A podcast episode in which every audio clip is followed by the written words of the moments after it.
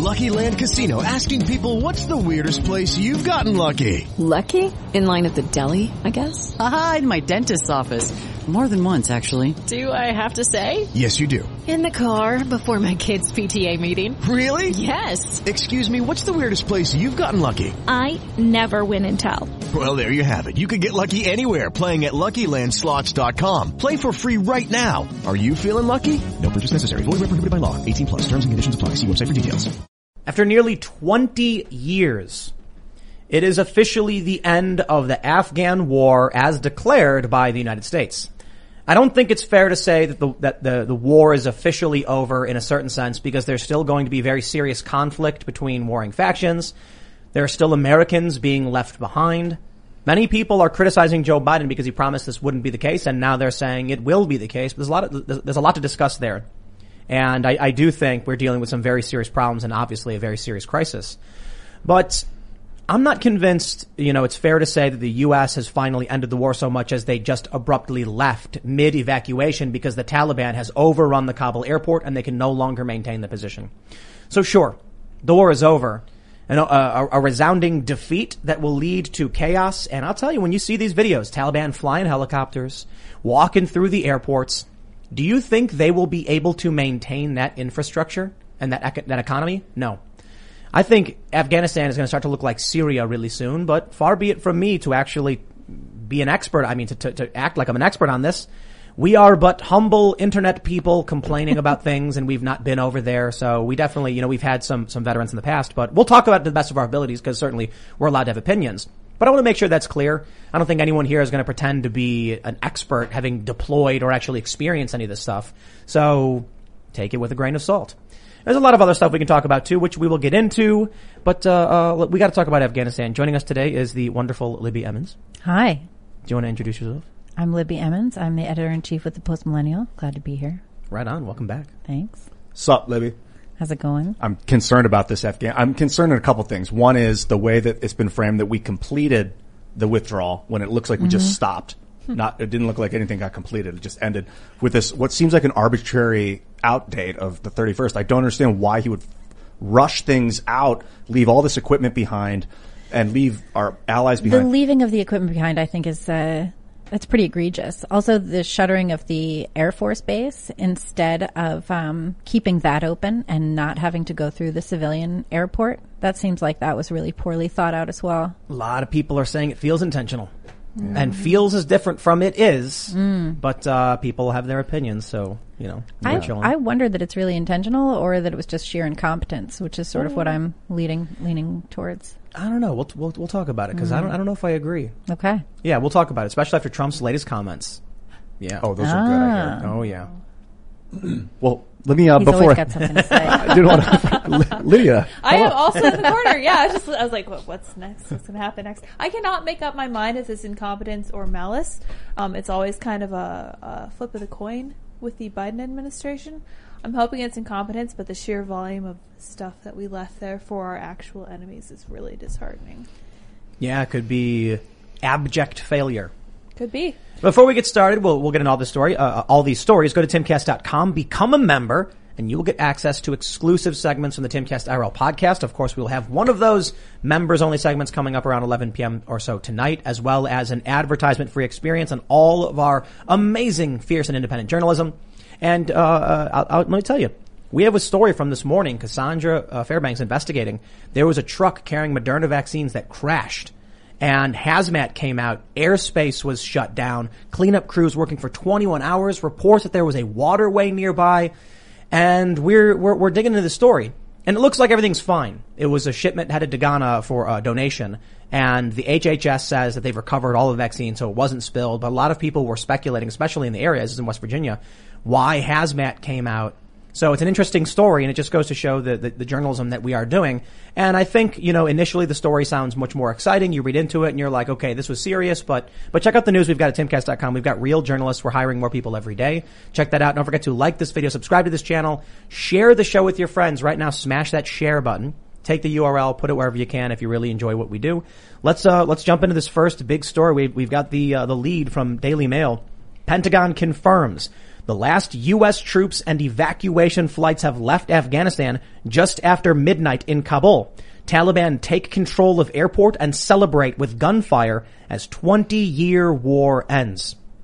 There's there's so much to go through. First of all, there really is. You know, Ian, you just mentioned in the intro that it doesn't feel like they've completed the withdrawal. They just stopped withdrawing, like stopped evacuating people and just bounced out. Yeah, the way this, even the statement, this title that you just read off is phrased is that the last American troops left. Is that the last ones that are going to be leaving are gone now? Or is that the last of all of them? And they're, they're not clear. I st- I don't know if people... They're very intentionally not clear. They won't let you know how many Americans are left behind. They won't let you know if they decided to stay on purpose or if they just didn't get in contact with these people. And then you've also seen in the past like week or two, you've seen um people saying on Twitter like, I let somebody use my WhatsApp to get a visa at one point, and now I'm getting messages via WhatsApp on their behalf. Are they getting the messages, or am I just getting the messages? Mm-hmm. You know, these kinds of things. So it's really very peculiar, and it's hard to have any idea what's going on. The administration is um not being transparent about it at all, and you can see that in the questioning that they've been, uh, the questions they've been taking. And what's up with this WhatsApp thing? Someone lets... Yeah, or maybe it was, uh, I think it was actually an email. So a person put on Twitter, I wish I had it, uh, but it was one of these things that's on Twitter, so it's not like you can figure out exactly what the truth is. Um, and the amount of things that I've been getting from people on Twitter that are like, here's video of a bunch of people getting shot inside the Kabul airport. And it's like, you know, I track through that person, I track through that person, track through everybody. And then you eventually talk to someone who is unwilling to go on the record. And you're like, okay, well, this story is not going to ever get out if I can't verify who these people are and what's going on. So yeah, it was somebody had said, I let a friend use my email address to receive visa information. I'm getting notifications now about how it's time to leave Afghanistan. Are they getting these notifications oh. as well? Or so not? I don't think it's fair to say the war is over because, uh, well, unless the press just stops covering it entirely now and says, yay, Biden, you did it. That's clapping. What did, I think The Atlantic wrote the article, or it was in The Atlantic, that Biden deserves credit, not criticism. Well. I'm like, no, he deserves criticism. But uh the reason I say it's not over is there's still, I mean, at least estimates here from the Daily Mail, one hundred to two hundred Americans are still in Afghanistan, as well as our Afghan allies. Right. So do you think that in the coming days that we're going to hear news about American hostages? I've been wondering about this as well, if we're going to have repeats of these kind of videos that we that we saw previously, you know, these beheading videos, these hostage videos. What's going to happen with that? There were um there was a clip that came out over the weekend. It was uh Taliban soldiers in a T V studio with a T V anchor, and the anchor was saying what the Taliban told them to say. Yeah. You know, we're everything's going great. Uh I don't the, think we have any idea what's going on. And the fact that we were engaged in a war for this long in a place that has destroyed empires before us was already absurd. Yeah, that one I, I find particularly humorous, that people, you know, have mentioned, hey, all of these empires kind of faltered after Afghanistan mm-hmm. fiasco. But I'll tell you, I'll tell you, uh, back to the point about the war not being over. I'm watching this video clip of the Taliban walking through the airport, yeah. and there's like helicopters and planes. It's not just the military equipment they received. It's the civilian equipment that's left behind by those evacuating. Right. That's all resources. Trucks. There's something like forty thousand S U Vs they've received. Now, I'll tell you why it's not over. You think the Taliban coming in, I don't, I don't care if it's the Taliban or any, any uh, government, honestly, although the Taliban would be markedly worse.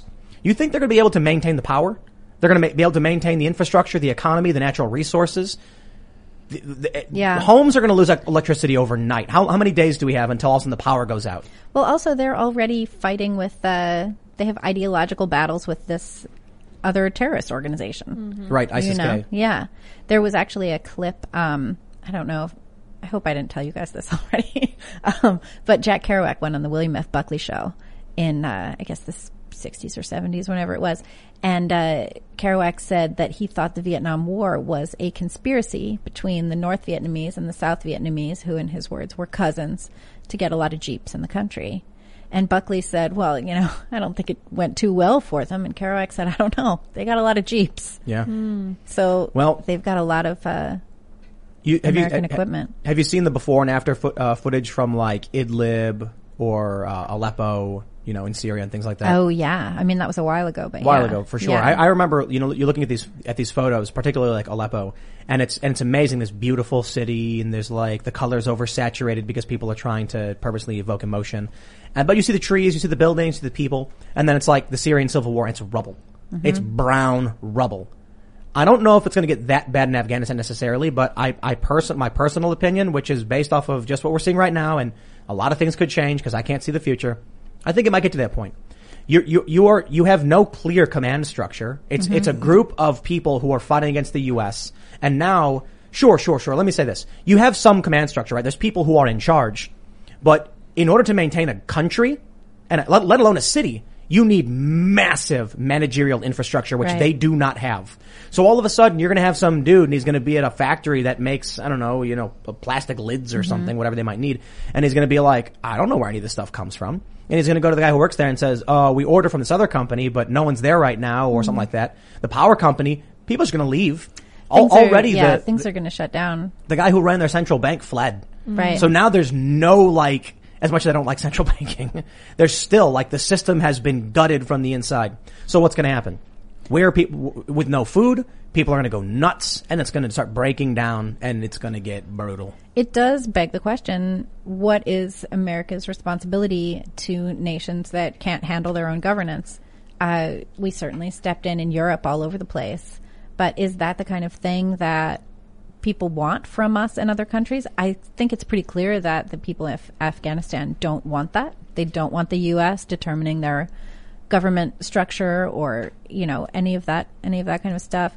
So, and what is the, I saw another, um, I wish I could remember exactly who this was. I'm sorry that I can't, but I saw somebody else who was talking about how, um, America really is falling apart itself at oh, this yeah. point. How can we take in some two hundred thousand Uh, Afghan refugees, who knows how well they've been vetted? We have people pouring across the southern vo- border. We don't have any control over that. We have governors fighting with the president over the sovereignty of their own states and the sovereignty of American borders. We can't properly educate our children. We can't figure out a cohesive strategy for dealing with, you know, a global pandemic that we have taken responsibility for globally as well as nationally. What is it that we think we're doing? You know, it's like we constantly are talking about how much we hate ourselves and how we are the worst oppressors and we're, you know, this privileged, horrible, bratty country. But we also take on everybody else's problems. And as much as the left will talk about American exceptionalism being a problem, they're the most American exceptionalist of all. They think that we can go out there, smack ourselves in the face, wear hate sh- hair shirts, and still save the world. And that's what they expect. It's very weird to watch. Yeah. I feel like uh this war thing in Afghanistan, which is never actually, it's not a real war. It was never declared by Congress. It was just a military action. And it was only to get bin Laden. There was no right. Taliban involved in any of this in the beginning. Right. The Taliban formed around it. And then then it was ISIS. Then it was Al-Qaeda. Or it was Al-Qaeda in the beginning. Well, I let's, think, let's slow down. Taliban was nineteen ninety-four. Okay. So, Taliban's so, been around forever. So I guess, you different know. Different people, different names, different places. No, the Taliban formed out of the, Muja, out of the Mujahideen. And they, there was an Afghan civil war. But they, it was like, they started expanding, gaining more power. And then the U S is like, we're going to go in and get them. Well, we went in to get Al-Qaeda, to get, uh, Osama bin Laden. And then right. that, that got happened. They, after a couple of years, and then they stayed. Couple years? Yeah. After a decade, yeah, after, bro. And then the real in reason Pakistan. We went in came out right. was to build that co- country as a, in the eyes of America and get its resources. Uh, well, that faltered. We have no, no justification to fight. I mean, it's not to fight the Taliban. We were never there to fight the Taliban. Right. So th- that that is we not were, something we, were, we will ever it do. Was, uh, look, it was it was it was colonization. They call it nation building. I'm like, yeah, yeah, yeah, it's colonizing. Yeah, it was colonizing. I'm not, I'm not, I'm not saying that from some leftist college blue-haired perspective of the like only, they're colonizers. No, it's like literally no, like it's actually what it is. Yeah. The only problem with colonization is when it fails. And it can fail I guess bad. There's the, and it can I, fail but, really but, well, badly. Like there's, I don't know. There, there's yeah. problems with colonization. How would you feel if China colonized New York City? I think it'd be worse if they did a bad job of it, frankly. I think it'd be bad no matter what. Yeah, it'd I mean, be because, terrible no matter what. Sure, I, I guess I guess if China came in and all of a sudden restored everyone's civil rights. I would say Western colonization is specifically I'll, bad when it fails. But I don't think... It- With the Lucky Land Slots, you can get lucky just about anywhere. This is your captain speaking. Uh, we've got clear runway and the weather's fine, but we're just going to circle up here a while and uh, get lucky. No, no, nothing like that. It's just these cash prizes add up quick. So I suggest you sit back, keep your tray table upright, and start getting lucky. Play for free at Lucky Land Slots dot com. Are you feeling lucky? No purchase necessary. Void where prohibited by law. eighteen plus terms and conditions apply. See website for details. I think there's an argument to be made that Western colonization has actually been globally good in a lot of ways. But, you know, I'm of the opinion that uh, we should, at this point, I mean, to a certain extent, I would agree, obviously. Mm. But I, I'm also of the opinion of, like, maybe we should mind our own business, especially at this point. I feel that way as well. And I also feel that way in terms of uh, nations that clearly don't have any interest in in what we have to offer. Well, there was a poll I saw of uh, of a bunch of different countries pertaining to Islam. And when it came to Afghanistan, the, these people did not share our values in any way. Mm-hmm. You know, the, the, there, there were people who were like, I'll put I'll put it bluntly, we we can sit here and say, "Hey, look, it was better with Americans there because of freedoms and economics," but these people genuinely hate, you know, uh, our, our way of living. They they they are very very faith based. They're very very tribal, like literal literal tribes, right? Actual ones. And there was a poll where I think like a very large percentage thought the death for uh, I'm sorry the the the punishment for apostasy is death. Like mm-hmm. we don't have those things, and so we enter this country, very different way of living, very different clothes, much, much more advanced weapons, and we tell them from now on you live the way we tell you. Naturally, they're not happy with that. They're still not happy with that. Well, and they shouldn't be. Uh, you know, there's also this issue of how can you bring, you can't d- bring democracy and this kind of liberty to a populace that doesn't want it themselves. Mm. You know, you can't just force that on people because that, that's like the thing you're saying you're not going to do, and then right. you're doing it in order to get them to live your way. Uh, that's not effective. Well, let- Let's talk about the, the, the more, um, what's the right word? Terrifying result mm. of everything we've done in this. I, I'm, I'm going to say it, and people might get mad. It actually is a kind of funny video as much as it is horrifying. Now I'm scared. Taliban appear to fly U S Black Hawk helicopters over Kandahar. Oh, yeah. The Afghan Air Force reportedly had one hundred sixty-seven operational aircraft, including thirty-three Black Hawk attack helicopters, before the Taliban took over. And there's a video, you may have seen it, of the Taliban literally flying around in Black Hawks. There's like a guy hanging yeah. from it. And there's this one, uh, this one Twitter account of the Taliban. And they're tweeting like trying out our new weapons and stuff like this. The U S just gave one of the most advanced militaries, not an air force and, and ground forces to ideological extremists. Mm-hmm. It's, with, it's, who, who beat us back with basically rocks and sticks.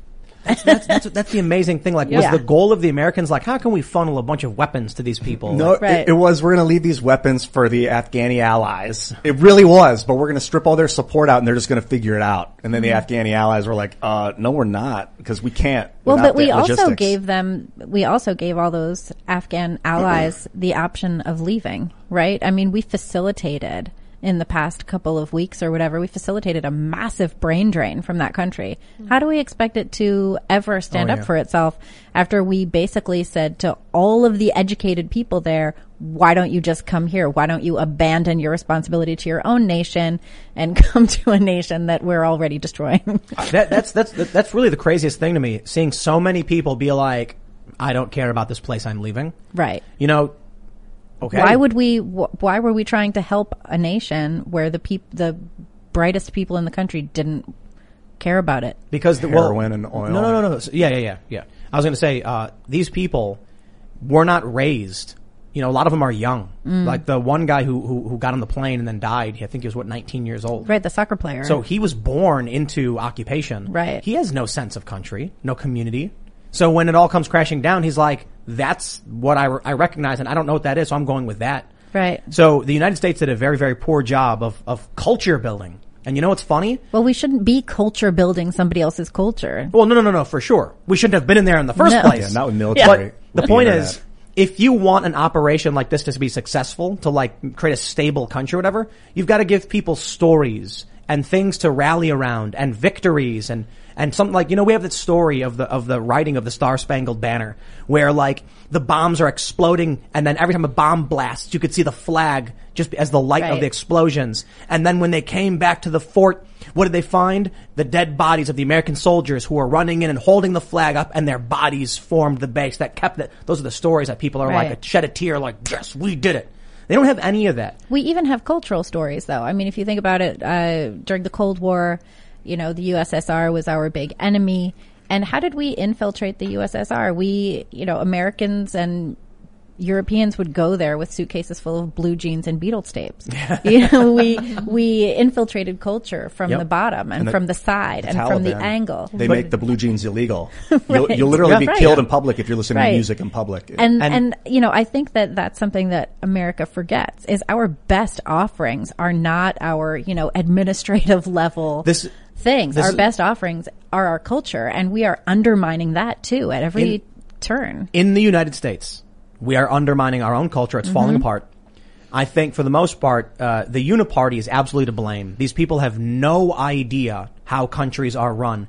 Politics is downstream from culture. Yeah. And so the Republicans clearly do not understand this when they're like, we got so many judges and yeah. And then the judges are like, political pressures forced me to go in the direction of mainstream culture. Also, once you're in court, you lost. It doesn't matter what the victory is. I, I gotta say, this twenty-first century war, because this is to both the points you guys are making, with the new age of military and the way it's done with the internet, you don't send troops to a country, nation building. You don't take, put a, a soldier on every block and every window so that they can't get from place to place. You basically are controlling the system because they have Facebook groups. They can coordinate on the internet now. Putting troops in a foreign country to nation build is not the tactic anymore. And if anything that I've learned from the vets that are coming back there, it's that. You did not fight in vain. You fought to teach us that in a modern war, we cannot be putting boots on the ground to build nations. It has except, to be through the internet. Except when you can't get internet in there. Hmm. Either because of well, the mountainous region possi- of the country or because of the ideological extremism. Yeah, that which sucks. Is, which is my point about what's happening here in the U S. Mm-hmm. They spent so much time worrying about Afghanistan and Iraq and Iran in between that they ignored the fact that the U S itself is being overrun by a psychotic cult of people. And I'll tell you this, I love, I love the idea of the cult. You know why? Because I saw this post about horse dewormer on Reddit. Okay, that that listen, and the people in the commented like it's a death cult, and I'm like, bro, if you actually did two seconds of Google searching, you would realize that certain medications, which uh you know are, are widely available at Walgreens, but for some reason the media keeps saying horse dewormer over right. and over and over right. because you are in the matrix. And so here we, maybe that's what they're thinking. They're like, I don't know, let's have a dumb population that'll allow us to flourish. No, it won't. A bunch of people who have no idea what's going on, who can't make any decisions, and perhaps you think that'll empower you, but it guts the country from the inside. It's a brain drain happening in our own country. We've done it on purpose. I mean, we did it on purpose because we had these ideals of what we should be doing instead of the thing we were doing. So we've gutted our educational system. We've completely devalued the college degree. We've devalued graduate degrees. We've devalued diplomas. We don't learn anything in schools at this point. We don't teach anything, you know. Um I imagine unironically thinking college is a good idea. Right. You know? Yeah. Or unironically saying college is a good idea. When, I mean, I'm sure that I have a similar experience to you guys. When I was a kid, my parents were like, you know, you're definitely going to college. And I'm looking yep. at my son and I'm like, if you want, maybe you could go to state. oh, I'm, I'm, I'm totally different from you. I'd be like, no. Yeah, make sure you under, understands uh, compound yeah. interest. I'm, oh, I'm telling no. him, you know, like the money I have saved for you, you could also just buy some property if you oh. want. Mm-hmm. You yep. know, you could travel. Start a business at fourteen. You could do whatever you want with this. You could read, you could read on your own on the internet, which is yeah, now exactly. free. Exactly. And learn how to discern between real and fake news and then teach yourself. Because there are a lot of prominent young people or young people today who are older but rose to prominence when they were young because they just went online. And there's yes. some famous stories about young hackers or like, you know, let's say tech entrepreneurs. And when they were fifteen years old on the internet in forums contributing code, the other thirty-year-olds taking that code had no idea it was a fifteen-year-old ta- contributing. Right. And so this, there's a real opportunity to get away from that broken system. But I, I do think there's a light at the end of the tunnel, though, with the with the, the coming collapse. Remote working means you'll be around your kids more often. Right, that is a that is a plus. And remote schooling means the parents are more likely to be near their kids when yeah. their kids are learning. And These to are good see things. What's actually being taught. Right. The C T O of Mines, which is pretty important. He was seventeen when he started working with Mines. I mean, you can do it young. You do not mm-hmm. need school. This is the big thing why we talk about the, the, the Cast Castle vlog we've been doing and, and building culture and trying to bring more people here to have I, fun. Yeah, that's so important. That's like yeah. the most important thing is storytelling, you know, remembering the old stories. I think that's a big part of it too. The more we replace the canon with things that we think, you know, are contemporarily important, the more we undermine what our culture is founded on. There's a really interesting... We si- have to go back to the old stories. There's a really interesting kind of similarity between some of what's happening with the Taliban flying around in Blackhawks and what's happening in the U S. We have ideological zealots who have taken over the New York Times, for instance. Mm-hmm. And so now they're wearing it like a skin suit. And that, we see that with so yes. many different franchises and movies. Ezra Klein at the New York Times, we've seen that. What, what, what did he do? He's just, you know, he's writing these columns all the time that are just supporting the administration without any real reason. Or Jennifer Rubin today yeah. at the Washington oh, yeah. Post. Ridiculous. Where she was like, the U S is still the the only superpower. And it's like, girl, if you got to say that, we're already in trouble. But so, so the New York Times, this powerful institution of, you know, one hundred plus years or whatever, now being worn as a skin suit by these ideologues.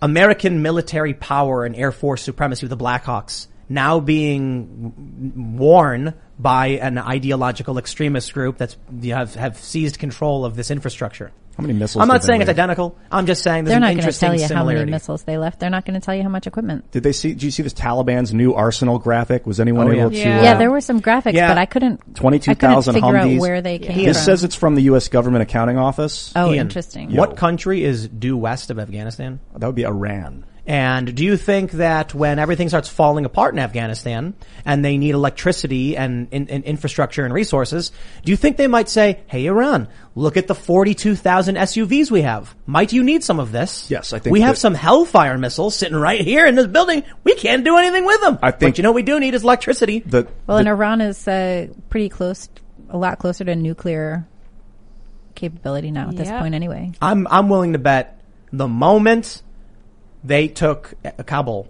Like, I'm, I'm willing to bet a phone call was made the moment Donald Trump signed that peace treaty. Mm. With it, Iran was immediately like, give me, a, you know, like, what do you got? What are we going to do? But I'll tell you this. There may have been some phone calls back and forth back then. The moment word got out that Bagram was abandoned, that all of its equipment was abandoned, Iran called up and said, you know, called up the Taliban and said, buddy, hey, right. how you been? The most popular kid. Who's always been there for you? What do you think would have happened if the U S had left on Trump's timetable? Uh, it's, it's not so much about the timetable. It's about the, the, the caliber of leadership. Right. I'm so, just, I'm wondering like how that would have been. There's, there's, if it would have been any different. Biden has yes. said repeatedly that he doesn't think it would have been any different. Well, he's he wrong. says, I think he's wrong too. It would have been. It would. It, it would have been, been similar. A little more organized, perhaps. It's not so much about the timeline. It's the bigger question is what would have happened if Biden stuck to the arrangements and agreements set forth set forth by the Trump administration. How about this? Why did they abandon Bagram overnight? Mm-hmm. Yeah, because yeah. they easily could have said we're evacuating out of Bagram. Why didn't they evac? Why didn't they do all in, in April? I'm, I've, I've, I haven't fact checked this, but I've seen some reporting. In April, the U S issued a warning to American citizens: you need to get out. Right. Now, a lot of Americans stayed, chose to stay, and that is true, but I don't think it's as easy to say that Americans were like, well, they're choosing to stay. That's their problem. Well, it's probably like there's people they're trying to help and won't leave behind. Right. And so that means the U S need to have a hard extraction, like, come on, get your stuff. We are leaving. You can't stay. Uh, it's tough, though. Americans do have a right to choose to stay in a combat zone, private contractors, whatever. But I, I believe if they stuck to the original plan, the and, and, and I'll tell you this. It's it's more to do with the leadership than just the plan. But if the original plan was stuck to, I don't think this would have happened. I think the Taliban would have absolutely tried moving forward, and then there would have been some very serious drone strikes. Drone striking, moving militants through the desert, heading to provincial capitals is a lot easier than doing a drone strike on residential houses in Kabul, sure. which yeah. just killed a bunch of kids. Yeah, I, I think that there's also um, something to be said for sticking to the plan that your predecessor laid out, because America's word is now garbage. We made a deal, and then we were just like, meh. Yeah, yeah but the like Taliban. Hold of, on, I feel like that's a that's a problem. Like, but the, the Taliban, regardless of whether or not you know the Taliban would have stuck to their end, the U S once once the U S makes a deal, like we should stick to that. It shouldn't matter who's yeah, in but power. The Taliban broke the deal. Right. No, I'm, sorry, I'm sorry. I'm sorry. I take that back. Biden broke the deal. Yeah. Biden that's what broke. I'm saying. He broke the we timeline. We should have said. We should have like you know as soon as he got into office, he should have said something like, if this was the view, I don't think we should leave right away, but we said we would. So I'm going to honor the word I, of the United States. Yeah, I feel like he didn't do much about it in the early days of you, his presidency. Uh, yeah, he it didn't seems... do anything except reverse Trump bans on mm. critical race theory. You like, know, he spent days reversing executive orders instead yep. of actually, you know, and getting masses of praise for that. Mm. I could see like months and months where they did not do anything about evacuation, even though they knew they had the timetable, because in the back of his mind, he was like, F Trump. I'm, I, that guy's, I'm not paying attention to that guy, whatever. I'm not, right. I'm focusing on this. And he had months to prepare for this. Well, and I think he also had this completely backwards idea that the entire rest of the world thought that Trump was as illegitimate as the current administration thinks Trump was. But in fact, that wasn't the case. Whether our allies or enemies or whatever liked or didn't like Trump, he was the legitimately elected president, and he was treated that way, as well he should have been. And his bilateral agreements, you know, were the word of the United States, whether Biden liked them or not. So when he came in, he kind of acted like, oh, the past four years, I can just, you know, completely sweep them under the rug and get rid of everything that happened during that period of time, because everyone knows that that was an illegitimate presidency. And that was completely bonkers and, and a slap in the face to the American public that voted for the previous administration. Joe Biden made a promise. He promised that there would not be Americans left behind. From the Daily Caller. Biden breaks his promise and leaves stranded Americans behind at the mercy of the Taliban. There's some nuance here that I do want to, I, I do want to get into. What's it like? A, they said it was like a, in the low hundreds, I think, right? Today? I don't, I don't know if I believe that. Yeah. I, I mean, don't... that's, that sounds absurd to me. It's got to be in the thousands. And you saw that question the other day about transparency where mm-hmm. the one kid was like, maybe I'm saying kid, I'm sure he's younger than me anyway, but he was like, uh, you know, you didn't give us accurate information about dog bites. So why why do we think Yikes. that you're giving us accurate information now? Major apparently bit Secret Service guys for days. And instead of answering the question of how can we believe you now when you weren't even transparent about the stupid dog, um, Jen Psaki just gave information about the dog, which may this, or may not be accurate. So this is from August nineteenth, mm. this promise. If there's American citizens left, we're going to stay to get them all out. Oh, that's right. Now they're saying, well, you know, everybody wanted out. We got them, huh? And we can't get them anyway. Why did they rush? They why did they rush? I don't understand this. Wait, wait, no, no, no, no, no. Rush? Yeah, why did they rush to they get it out rush. by the thirty-first? What, what? They, no, so no, no, no, what, no, no. the Taliban? They didn't like, rush. Well, they, why didn't they get they, everybody out of I form? thought the Taliban kind of took over the airport. Well, that's because they? they started yeah. evacuating. They got rid of Bagram. Bagram. They, mm-hmm. they pulled out all no. sorts of weird defenses and logistics early. I think, like, they, hold on. A, a, a, a, an attack happened, and thirteen servicemen and women were killed because the U S did not pull them off of the gate. Off of, uh, what is it, Abbey Gate. That's right. And they had forewarning. They, they warned others to prepare for an imminent attack, and they did not pull our troops off that gate. They wanted to keep it open a little bit longer for the British. Was it those service animals? Americans were told not, not to come, to stay away. Mm-hmm. The, the, the, the men and women in uniform at the gate were supposed to shut it down earlier, but they decided to leave it open, and that's what happened. And so they are under fire.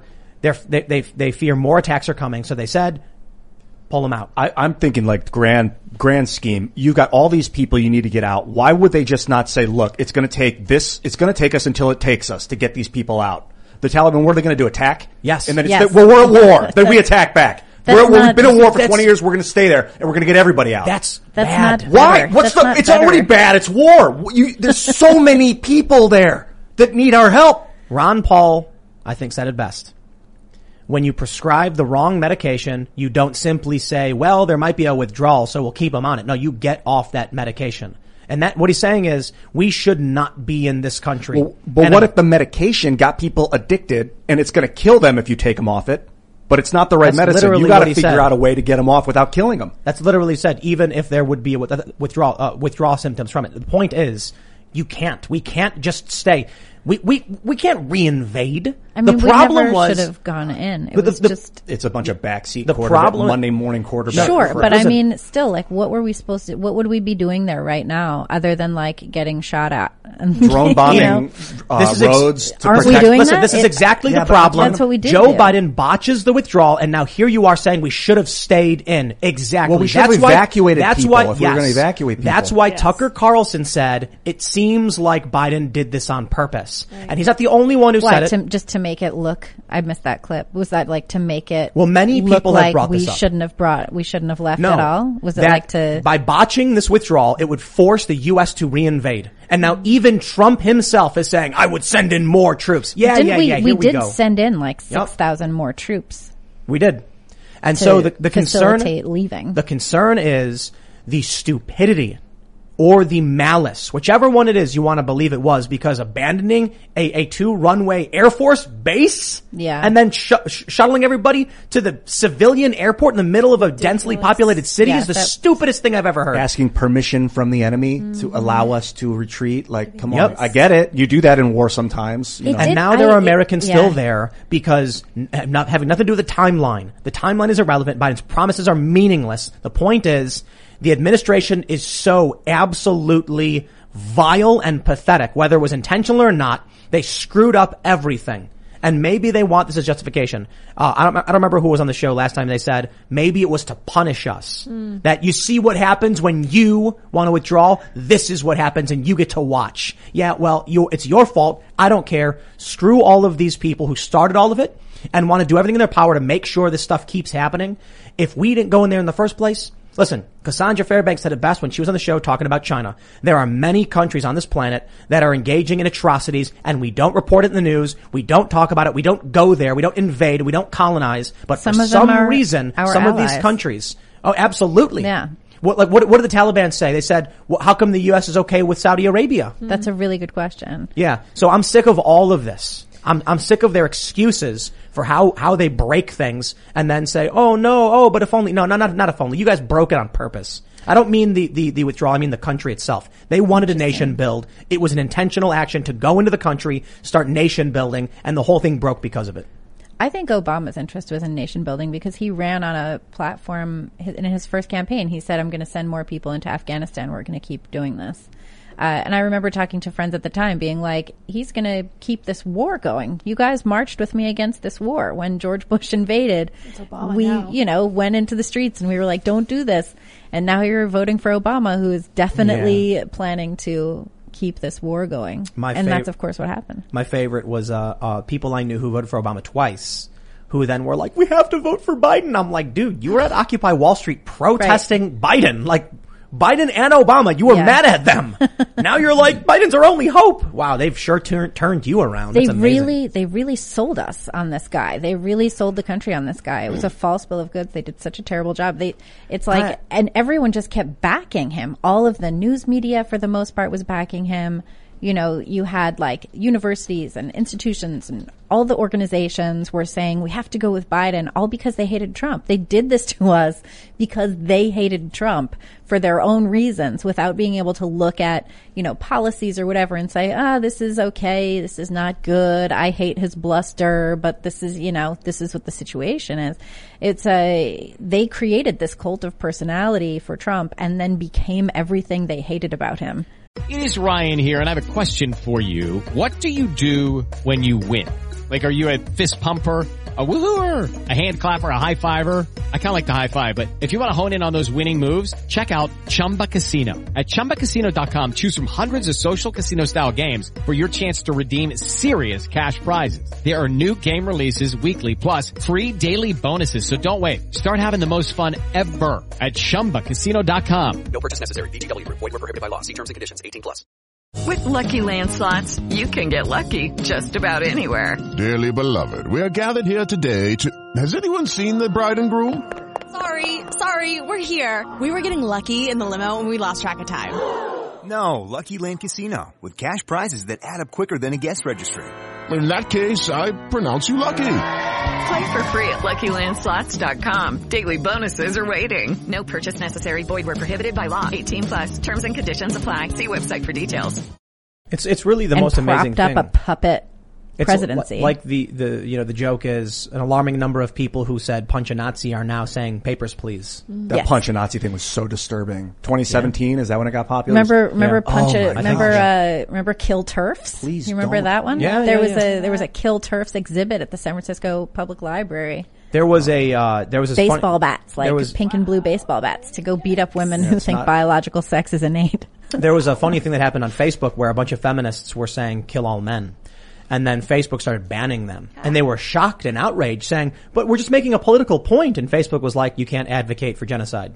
Unless. And they were like, but, and like, no buts, you yeah. can't advocate for genocide. But you can't ever say, f- advocate for punching people of a political persuasion in the face. Like, that's so crazy. That should be banned. Yeah, Twitter allowed. Twitter allowed. Nazi, that stuff gets punch, banned punch off my, Nazis, when I was working at Mines, that stuff was not allowed. That was a call to violence. Yeah. It wasn't, it, the thing is, it's not an imminent call to violence, because mm-hmm. it's not like punch a Nazi at two p.m. tomorrow. That then becomes illegal. Right. But when you just say, hurt a person, you know, and you're kind of vague about it. There's no imminent threat. Well, the problem is, so it's not illegal. It's, it's not. It, uh, there was, at, at the time, it was the word Nazi. Now it's like far right. Everybody's yeah, far right. Next, it'll be fascists. What? My, my, you know, there's no definition of what these things mean. We right. try to That's understand what it is, but I just love when they like, like, I love when they smeared Ian, trying to make you seem right wing, and everyone who watches the show is like, it's so confusing, like, even to me, dude. Not true. I mean, some sort of tidal wave hurricane. It's like you're you're you're a, you're a long haired hippie guy talking about psilocybin it, it, and D M T. And all this like, stuff transcends political parties. That's part of why I'm here and why I enjoy this so much. Uh, you know, we're people first right. with like needs and wants, and then the politics we've just made up. All that stuff didn't used to exist. As humans, we we've created it. It's but fun. I I, I love talking to people who are, you know, trying to navigate the space, maybe new to it. And they're like, you know, are you left or right? And they'll say something like, oh, I don't know. You know, I think I'd be on the left or like probably middle of the road. And then I say something like, uh, what, what did I say? Um, I can't remember. There's so many wedge issues in the culture war, but something like, do you think there should be no medical exemptions for vaccine mandates? And they're like, oh, well, no, I don't think. Okay, you're an anti-vaxxer and you're far right. Uh, right. No joke. There like you if you went outside and you were standing in front of a hospital and someone said, do you oppose mandatory vaccination with no medical exemption? You said, wow, that sounds really bad. Aha, you're far right. The media would call you far right. The, you know, that's been happening all over my Facebook. So I'll I'll post things. I think it was the, the last thing I posted on Facebook was probably uh, Tyrant de Blasio's um, vaccine mandate situation thing. And I was like, this is tyrannical and fascistic. And I got so ganged up on yeah. for that. And people are saying, you know, you give up privacy all the time, or, you know, you've given away this many of your rights already, so what's a few more? Oh, and that's, like, an, that's oh, a good reason to do it. You, you, you're losing, so that's just lose. just, just give it up altogether. You know, you've already cut off your right arm, so just cut off your left. That's, that's, it's, it's the word just. Mm-hmm. It's, just. it's, it's Only. Just a mask, calm down. Justice. It's right. just fifteen days, calm down. It's Just until right. we can make sure we slow we slow this it's down. It's not a big deal. Why are you speaking back against authority? Just and this is from blank. here's the thing about here's the thing about the people I'm talking about here. Okay, these are these are people that I have known. They're all art. These are artists. These are actors. They're writers. They're directors. They're theater people. They're painters. Yeah. And they're telling me that my concern about having to show my paperwork just to order a. a a drink at a bar, that makes me a bad person, that I would dare question the authority. These are people who have for their entire lives until now said things like question authority, you yeah. know? Um, and then Obama comes along. First of all, that was the first clue that all of these people are willing to turn tail, right? Obama comes along and everyone suddenly trusts the federal government. Why would you ever trust the federal government for anything? The, I, my, I also was in the theater. And I found a lot of people in the theater. This is a gross exaggeration. It, may, it doesn't, definitely isn't going to be for everybody in the theater, but I think a lot of them are followers that want to be accepted, that are kind of weirdos, that love being part of a group mm. and that need to feel like they're not weird. And so now we're seeing that sociologically, because a lot of people I know in the theater are weird, like huddling with the mask and like let the government control everyone. That wanna, is what's going on. They they're hiding out. Yeah. They, they they they get into jobs like this because their goal is to be famous. Yeah. That's they not how awards. Art used to be. That's Most, how, not real. That's not how real art used to be. You, like when I got involved in art, I I was an artist, and so I had to be involved in making art, and it had nothing to do with being famous or anything like that. You know, it's it's nice to have accolades. It's nice to have people recognize your work and say that they enjoy it.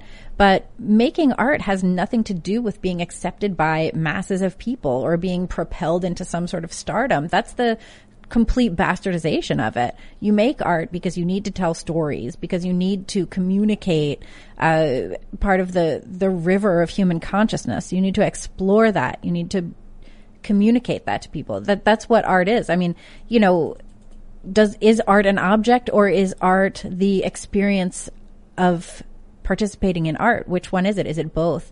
These are the questions that artists used to ask. This is these are the questions that we used to talk about late at night and try and figure out what kind of work we wanted to make. And now you see what's going on in the art world, and it's all about propelling your own personal self forward and hoping you get some sort of, you know, I don't know, Oscar or whatever the things are. It doesn't make any sense, and it's not art. It's just another industry. I noticed uh, something really interesting. A great change happened that makes me kind of happy.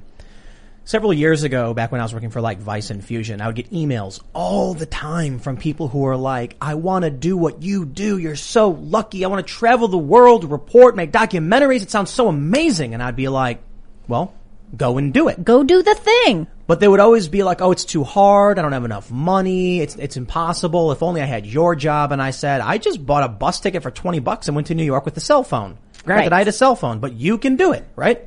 Well, there were a few people that I said, okay, how about this? How about you come, I'll introduce you to a bunch of people, we'll get you a bunch of advice, we'll send you off in the right direction. And they're like, wow, really? Like, yeah, come hang out. By all means, we want to support people who want to do this stuff. And you know what would happen every single time? Within a week, they'd be like, I don't want to do this.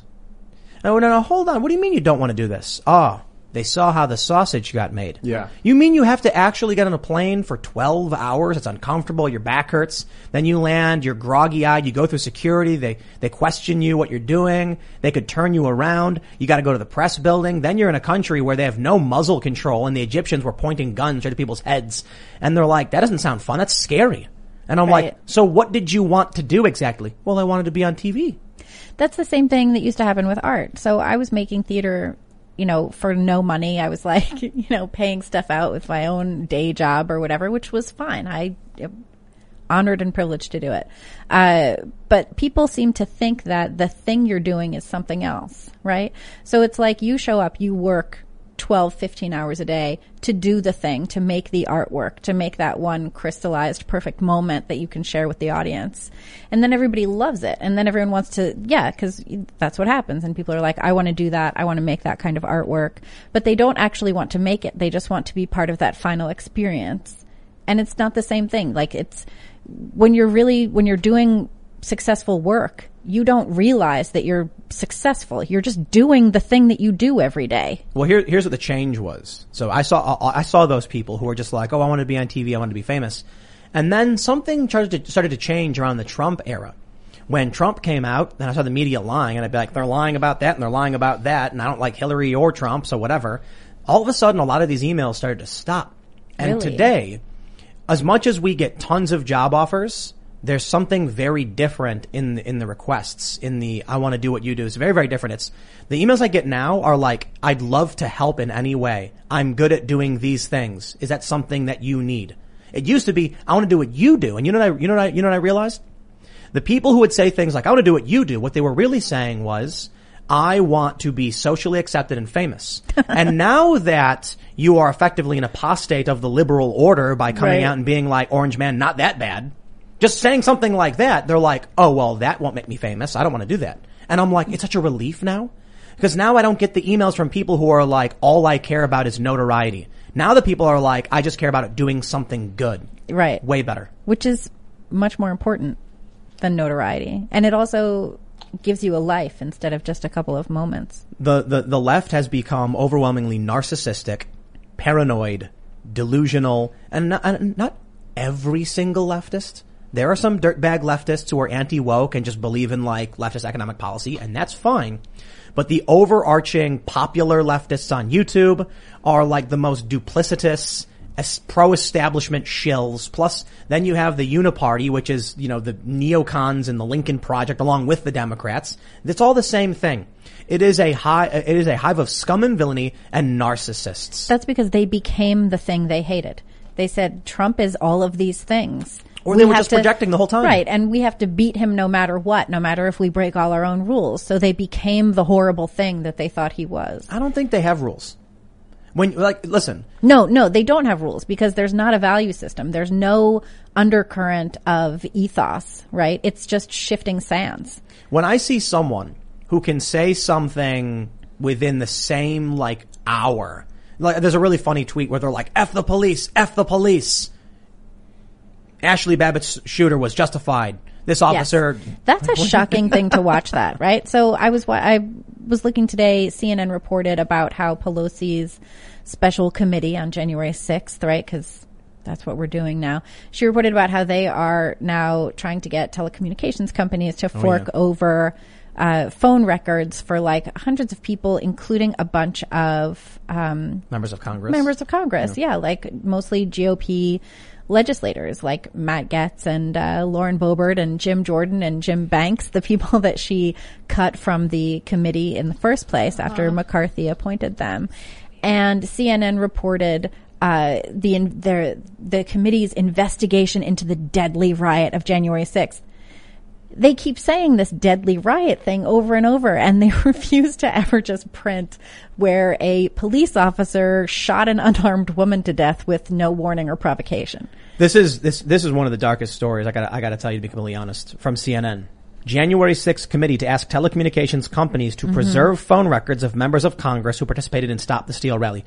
They're doing it in increments. Yes. They, they're preserving the records because they don't want to come out right they now did a and blacklist seize last the records. Week. Did you see that? A blacklist? They did a, they did a roundup. They demanded all of the correspondence between. Oh, that's not a blacklist. Oh, that's, a that's, number of conservative, it was like right. conservative journalists and influencers and uh, a bunch of people in the Trump administration and associates thereof. That's right. Yeah. This is the next level. So they're, they're doing it one step at a time. First, it's, you know, we want this information from the government on these individuals, the Trump administration and all the activists who helped them and their communications from around election time. Yeah, that time. They pulled from, they're trying to pull now, that from the archives. They want phone records mm-hmm. preserved, which means eh, give it a week and they'll say, okay, now we want those phone records. That's correct. So this is... And um, they're throwing. We talk about the collapse yeah. of Afghanistan, but this is the uh, this is the collapse of the U S. No, no it's joke. It's horrifying to watch this unfold. And what we're seeing is that they don't actually have any evidence of the thing that they believe happened. Right? There's no one charged with insurrection. So that's exactly right. There's very few people so- charged with assault. There were like very few people charged with uh, previous conspiracy, charges. Right? And the previous conspiracy people were like known members of. Uh, you know, radical organizations. I mean, it's like they said, the F B I report said there's no, there was no coordination or central planning. Scant evidence. Yeah, they scant found evidence. Scant evidence, yeah. They said there was some evidence to indicate people planned on breaking into the building, but no actual plan for what that would entail. That's right. So people smack talking on the internet, I guess. That's basically it. And, and mostly they were doing it on Facebook. And fr- yeah, Even though right. they pulled Parler down to and punish f- Parler for Facebook's sins. And from this, we are now getting the Democratic Party going after their rivals, mm-hmm. their political opponents. And everything exactly they accuse Trump of doing, they are doing right now doing to the umpteenth degree. That's correct. So this is the end. I can't, I can't see how uh, a country can lose in Afghanistan, mm-hmm. considering the past examples of the collapses of countries after falling out, failing in Afghanistan. Okay, maybe that's unfair, but man, was that bad. It, it could and shatter this? The empire. Yeah, for sure. Like the Soviet Union cracked, but that's Russia right. remains. So I like, mean, even, well, sure. the, even a search warrant, you need to have probable cause and say what you're looking for. And this committee, they're not even saying what they're looking for because they don't actually have any idea how they're going to prove that January sixth was a white supremacist conspiracy to overthrow the government. They don't care about that. They want phone records because those phone records will then leak. Whoops. Yes, they want all of it because they don't know what they're looking for. I mean, we're, we're at the age of just don't use a phone. Don't use don't use unencrypted communication. Right. Stop. Yeah, that, that, that funny story we always, uh, peop- people know it better than I do, but that story about the war game they did where like the older guy oh, went yeah. up against the younger guys and the older guy won because he sent communications via motorcycle with a written note and they were trying to do digital and they couldn't track it or something like that. It's a funny story. Yeah, but, um, um, you can't not use a phone. You know what I mean? I, you, but you can use things like Signal. You can use Telegram and Signal, yeah. Telegram and Signal. You yeah. can, you can set up custom operating systems. You can learn how to flash, you know, different operating system on your phone. It's not the easiest thing in the world, but it's not particularly difficult. But I think the bigger issue here is it's not about, it's not about looking for evidence. What they're doing is they're saying, for one, if you oppose us, we'll dig through all your records. We know those records will leak to the press, whether it's social media or telecommunications. And more importantly, they're looking for strategy. Well, once they, they wanted have information it, on all of these people from April twenty twenty to January twenty twenty. Right. Once they have the, uh, once they have that information, could people just put in FOIA requests for it? I don't, well, so the issue with the first request on social media was that they want government communications, things right. that already exist. Right. So entirely possible that now that the they've made the announcement. National Archive stuff. Now that they've made right. the announcement that these things potentially exist, I'm sure BuzzFeed already went to town subpoenaing every single one right. of these individuals. It's, it's actually, there's a funny thing that I did at Vice once. We, we, we wanted to do, we never actually did. We, we were planning it, was to do a FOIA request on ourselves and see what comes up. And then whoever gets the biggest stack is the winner. Nice. That's you know, actually going kind of fun. To North Korea, Venezuela, you'd wonder yeah. who has the bigger, you know, F B I file or whatever. So, uh, but you can easily do this. You can now FOIA request saying like, oh, the Democrats re- re- re- uh, requested this. I would like public information, you know, these documents to be released to the public on all of mm-hmm. these individuals and what they were saying. And it's going to leak regardless of FOIA. Well, the National Archives, I don't think have turned over the information yet. I think they have till like September ninth. It'll happen. You think so? It's the Definitely. Second request. Congress, the uh, committee asked for it, I think, some of it back will in happen. March or something. So. Yes. So, so some of it's, uh, a lot of their request is new. Some of it didn't get turned over, mm-hmm. but I think it will. Interesting. Oh, I mean, there's we'll resistance see. Before. It is Ryan here, and I have a question for you. What do you do when you win? Like, are you a fist pumper, a woohooer, a hand clapper, a high fiver? I kind of like the high five, but if you want to hone in on those winning moves, check out Chumba Casino. At Chumba Casino dot com, choose from hundreds of social casino style games for your chance to redeem serious cash prizes. There are new game releases weekly, plus free daily bonuses. So don't wait. Start having the most fun ever at Chumba Casino dot com. No purchase necessary. V G W Group. Void where prohibited by law. See terms and conditions. eighteen plus. Lucky Land Casino, asking people, what's the weirdest place you've gotten lucky? Lucky? In line at the deli, I guess? Aha, in my dentist's office. More than once, actually. Do I have to say? Yes, you do. In the car, before my kids' P T A meeting. Really? Yes. Excuse me, what's the weirdest place you've gotten lucky? I never win and tell. Well, there you have it. You can get lucky anywhere, playing at Lucky Land Slots dot com. Play for free right now. Are you feeling lucky? No purchase necessary. Void where prohibited by law. eighteen plus. Terms and conditions apply. See website for details. No, I think they just didn't do it. I don't know. I mean, the National Archives, they're probably sitting there like, really? We got to do something? Why? It's so a lot of work. The C I A, a lot of work. The C I A can look at anybody's info at any time without a request. They can do like a kangaroo court and get a, fo- a FOIA or whatever that. FISA? Yeah, FISA. FISA. Um, but Congress has to get uh, permission, as this is what we're learning, right? Mm, but Con- they mm, have subpoena power. Yeah. Con- I mean, this committee has that power. They could just subpoena, but I think they're slow rolling it. That's why they're saying preserve records. Yeah. That's why they're not saying we demand all records immediately. They're slow rolling it so that people don't get shocked. They huh. want the frogs to boil, not jump out of the pot. Right. These are these are these are truly dark. I know days, it's annoying. Man. I thought that the government was going to help me. Also the uh, also the uh, the Durham Growing report. Up, I was always like, thank oh, God I live oh, in the U S. Oh, really? I thought you meant like recently. I oh, was like, no. no way, dude. For like the last thirty years, I was like, sweet. Right. I was like, after everything you've said, like, this I government's imagine. Awesome.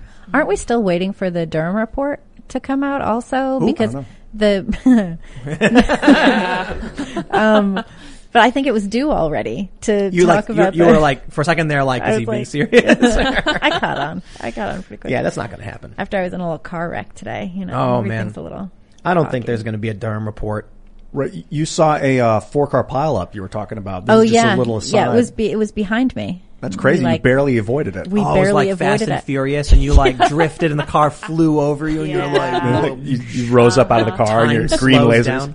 No, there was this crazy truck driver. He didn't brake in time. He smashed into a whole bunch of people, and the car behind me like smashed into smashed into us, and then I hit the gas, and we like got out of there. Did you fear for your life at any time in that? Kind of, yeah. That like puts no, things no, in like, perspective. I'm a new driver. I'm a new driver. I've only yeah. been driving for like less than a year now. Like we talk so. politics, yeah, yeah, but like when your life is on the line, look at these people in Louisiana right now with this hurricane. We didn't even talk yeah, about this yet. How many people are stranded right now? I haven't roofs even, coming off of hospitals. Dude, I remember that that one in was two thousand three, the the hurricane that George Bush, the Katrina, Katrina, Katrina and they, yeah. they they mishandled that terribly. eighteen hundred people uh, died from in that. People were on their we roofs. Are, yeah. Now we're we're truly entering the panopticon. Drone footage flying overhead, filming people looting buildings. And oh wow! Like in oh. Louisiana. So speaking of surveillance, yeah, you know, yeah what's, it what's sees everything but itself. And I them love shutting the down the, uh, yeah. the the airspace over that wreckage earlier is probably because they don't want the panopticon. Right. Yeah. Yeah, I think we're headed towards a future where there's going to be drones over your backyard. You're going to be in your bathroom, and the government drone's going to like fly up to the window, and you're going to be like naked. And it's going to be like, do it's not, not be alarmed, be, citizen. You, you, we are simply doing an I D check, and you're going to be like, okay. You won't it's not going to be the government drone. It's, it's going to be Amazon, Amazon. Yeah. Or Tesla. Well, maybe not Tesla, or Apple. I, you know, like a big Apple Tesla's going to have some kind of weird Musk type implosion situation, the, but it's definitely going to be Amazon saying, "Stay in your homes. We will bring you the things that you require." Mm-hmm. Yes. That that was a uh, what what what show was I watching? I think that was Electric Dreams. the, the one I was talking about a little bit, where it's like the uh, the the A I system wipes out humanity by just mass producing products of want, and so right. then eventually humans are just strangled out from the dying environment, and they're like the, the machines just drop boxes of random garbage. But I, I, I think I think what, what what we'll likely see is with moves like this over the uh, you know January sixth, they're going after politicians, mm-hmm. they're going after prominent activists. This really does paint a picture of that future where Amazon is, like there's a uniparty, like we had a uniparty for some time, but they'll lucratively merge with the likes of Amazon or whatever. Well, that's already happening. I mean, when you see, you know, the administration was asked if they were going to do vaccine passports, and they said no, there will be no vac- federal vaccine credential, right? But then they supported states doing it, they supported cities doing it, and they have been encouraging businesses yep. to do it themselves. So you see that they're they're already teaming up. They're already creating this corporate federal infrastructure that is horrib- like, horrifyingly like, difficult to like to C C P. Get out of, like it's, the C C P. Yeah, it's uh, you know. I, don't I think, think that's real. I, I mean, this is something I think is definitely happening, and it's happening with all of our acquiescence. We like having little you know, pieces of garbage delivered to our homes. I just watched this really amazing classical movie. It's called. Um, It's called uh Fast and Furious. Oh yeah, super. Yeah. Oh, one of the classics. And, one of the classics. And there's I have never, a, a bad I've never guy. Seen this film. It's good. You, it's it's you got to see it. You know why? Because I was watching it, and the it. bad guy's name is Reyes. No, hold on. Listen, okay. The bad guy's name is Reyes. Okay. And he's a Brazilian like crime lord. And he was in the beginning of the movie. This is really I, this is a profound moment. I was like, thinking about this. He was talking to these two guys, and he says, "You know, I don't want to work with you. Your your methods are too violent." You know, when you get violent and you back someone into a corner, they have nothing left to lose, and they fight back. I give them something to lose, and then I own them. And mm. I was like, wow. Yeah. That's, that's, that's something big. Like, who, I, I didn't think to get, I was going to get any kind of philosophy from Fast, Fast and Furious. But to say, like, give the people something to lose and then threaten to take it away, that's and it. You will own that's them. That's why the Americans don't want to fight. That's why people don't want to. That's I mean, not, I'm not Amazon speaking for everyone and iPhones here. And all of it. Yeah, yep. There's too much to lose. Mm-hmm. Like a, a nuclear war would. I mean, yeah, the people in, in a, Somalia would lose stuff, but we would no, lose no, no, no. This. Look, look at the people who trespassed and are getting six months in prison. The most like, of them were like bankrupt already. A lot of these people had nothing. And you so, know, I think right. Ashley Babbitt, for example, yeah, right. was like facing bankruptcy. So these are people like Reyes said in Fast and Furious who had nothing left to lose. Mm. And so now they're saying th- th- what they're doing to these people is a reminder, you still have something left to lose. We will lock you up and torture you in solitary confinement for eight months. And then you'll realize what you've got to lose. And people are going to see that. That's the message they're sending. Give the people something to lose and you will own them. It's messed up. Did you see what, remember, you know, Adam Kokesh? Did you see what yeah. they did to him back a couple, few years ago? No. He went to D C and protested with a shotgun, right. an open carry. And they were like, well, that gives us, you know, um, what do they call it when they have probable a, cause? Yeah, probable well, cause to I, search your apartment. So they went to his house and they found me- mushrooms in his apartment, threw him in prison. Yep. For mushrooms? Just devastated him. And he came out a completely different person. Like he does not talk crap about the government anymore. Yeah, wow. Terrifying because he was a hardcore activist, yeah. ex-military. Really? They just look for it. They bring the hammer when they come. He doesn't do any anti-government I, stuff? I shouldn't say any, but he's not the outspoken vocalist that he was in the early days, like screaming profanity-laced tirades about the military-industrial complex because of mushrooms. Cause We're going to have a medical. Did you see how uh, the government wants to of expand course. The federal reach into uh, medical research? No, that's awesome. For, for what? For mushrooms? Uh, for all of it, really. Oh. Yeah. Well, there you D M T, go. D M T, ecstasy. Is, this is part of uh, this is part of uh, Biden's infrastructure plan. Is it's like billions of dollars to create uh, more federal medical infrastructure. I don't like that. So I don't like it either. And the idea is that when we need vaccines, we would just have the government do it. We wouldn't sure. have to, you know, engage American industry in doing these things in a competitive way. I was talking to a friend. And uh they were saying something to me like, this is kind of a lefty person. They're like, I'm really scared about what's happening with these these COVID numbers skyrocketing. And I was like, I get it, but I'm like, what, at what point do you just stop believing everything because of how much they've been wrong? You know what I mean? I'm not mm-hmm. not, not not to say don't believe the numbers or anything. I'm just like, at a certain point, don't you throw up your arms in futility? Like, I've done everything they've said, nothing's changed. We we got vaccinated, we wore two masks. It's all the same, and and and they just keep blaming other people. And the response was like, But the government's really, really scared, and that freaks me out. And so it's like, I don't know. I guess there are some people, there's, there's two ways you can go when you come to the futility of like, I just don't know anymore. I'm, I'm broken mentally on this one. I've seen too much reversion, like reversions and back and forth. I'm just like, you go do your thing. I don't even know. But then other people say, I give up. Just tell me what to do. I don't want to think anymore. I think that is the point. I think it's an intentional confusion. So once you, you know, once we give up logic, we have nothing. And the regulations and the rules that are coming down to us don't make any cohesive sense. They're not based on anything, right? And so if you look to, for example, absurdist literature from Eastern Europe during the Cold War, if you look at like Kafka, or if you look at Václav Havel, right, who was a brilliant playwright who... Yeah. ended up president of the Czech Republic randomly, um, after the Velvet Revolution. But you can see in this literature, uh, where these writers have discovered, um, or they rather elucidate the way that communism worked in those nations, where it's like they tell you one thing and then they do something else. Like if you look at, uh, The Trial, right? Did you read Kafka's Trial? So I read this in high school, um, and, uh, I had to convince them to let me read it, but whatever. So this guy, uh, Kay, ends up on trial, and he can never get any real information as to what he's on trial for, what it's about, who his solicitor is, uh, what the punishments are going to be. It's all just very confusing. And it's very much like in um, Metamorphosis, where he becomes the bug, right? So the guy, beca- and this is probably easier to explain, but so he becomes, he wakes up one morning, he's a cockroach.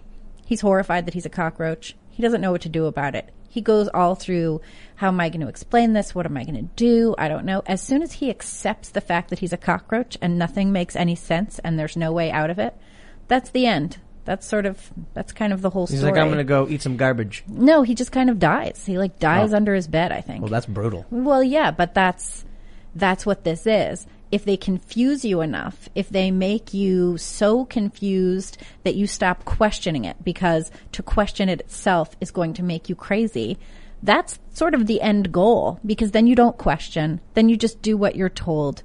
You just show up where you're supposed to show up. You hand over what they tell you to hand over.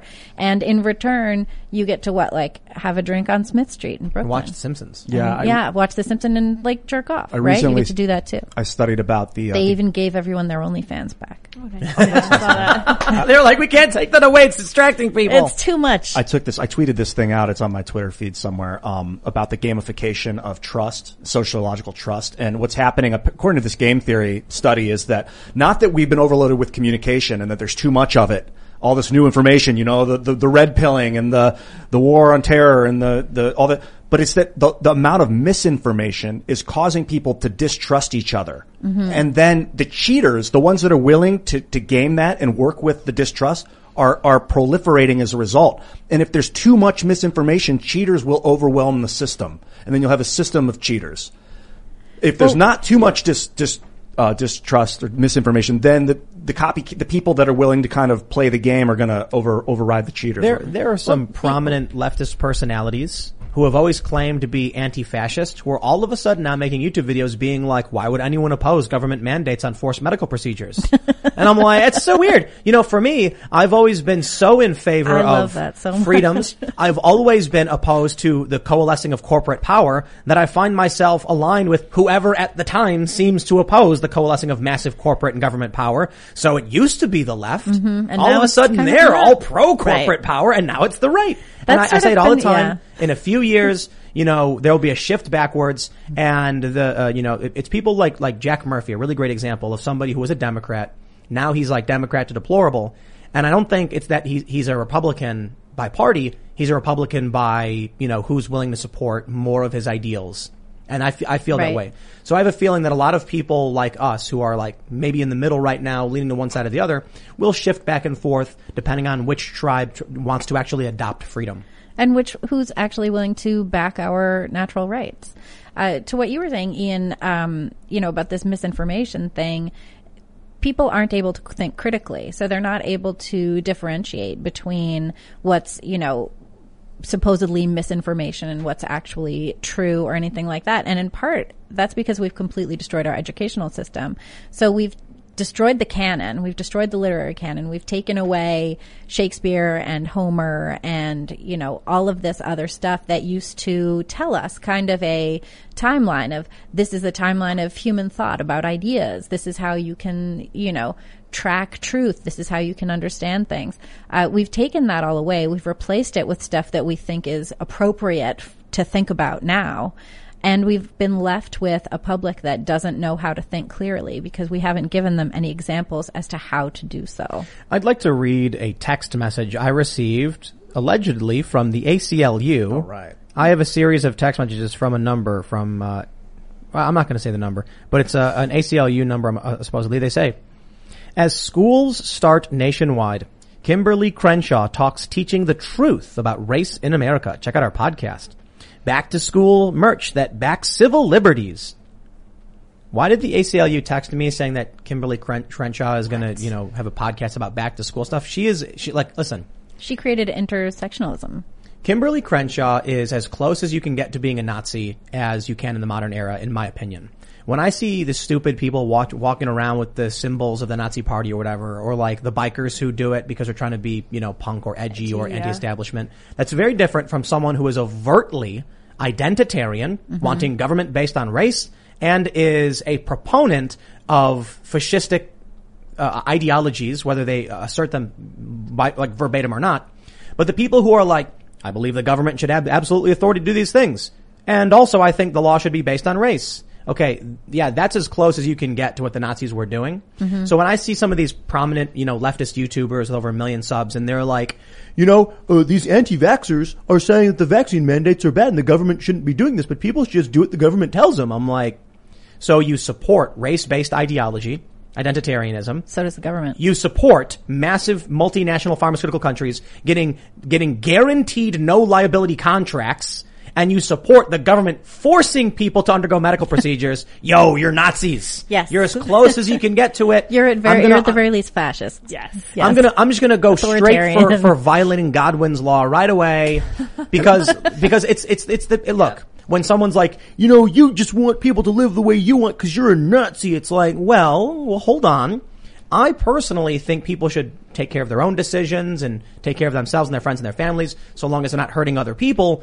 It's the, it's, it's the dominant left Democrat faction that are basically saying pro-corporate power, mm-hmm. guaranteed contracts for massive, unaccountable pharmaceutical countries, and the government Com- will mandate companies. the Medicaid. Companies, yeah. companies. Com- pharmaceutical countries. Sounds Twice exciting. You said that, dude. Are you pro, are you prophesying something? No. Uh-oh. I know we have you theocracies. See, you see, you see what's happening? Because they're merging in my mind like I'm, I'm, I'm, I'm oh, slipping. Oh, listen, listen. You, uh, massive multinational corporations say, here is the product, and these, these, these left establishment people are going, yay, save us, big pharma.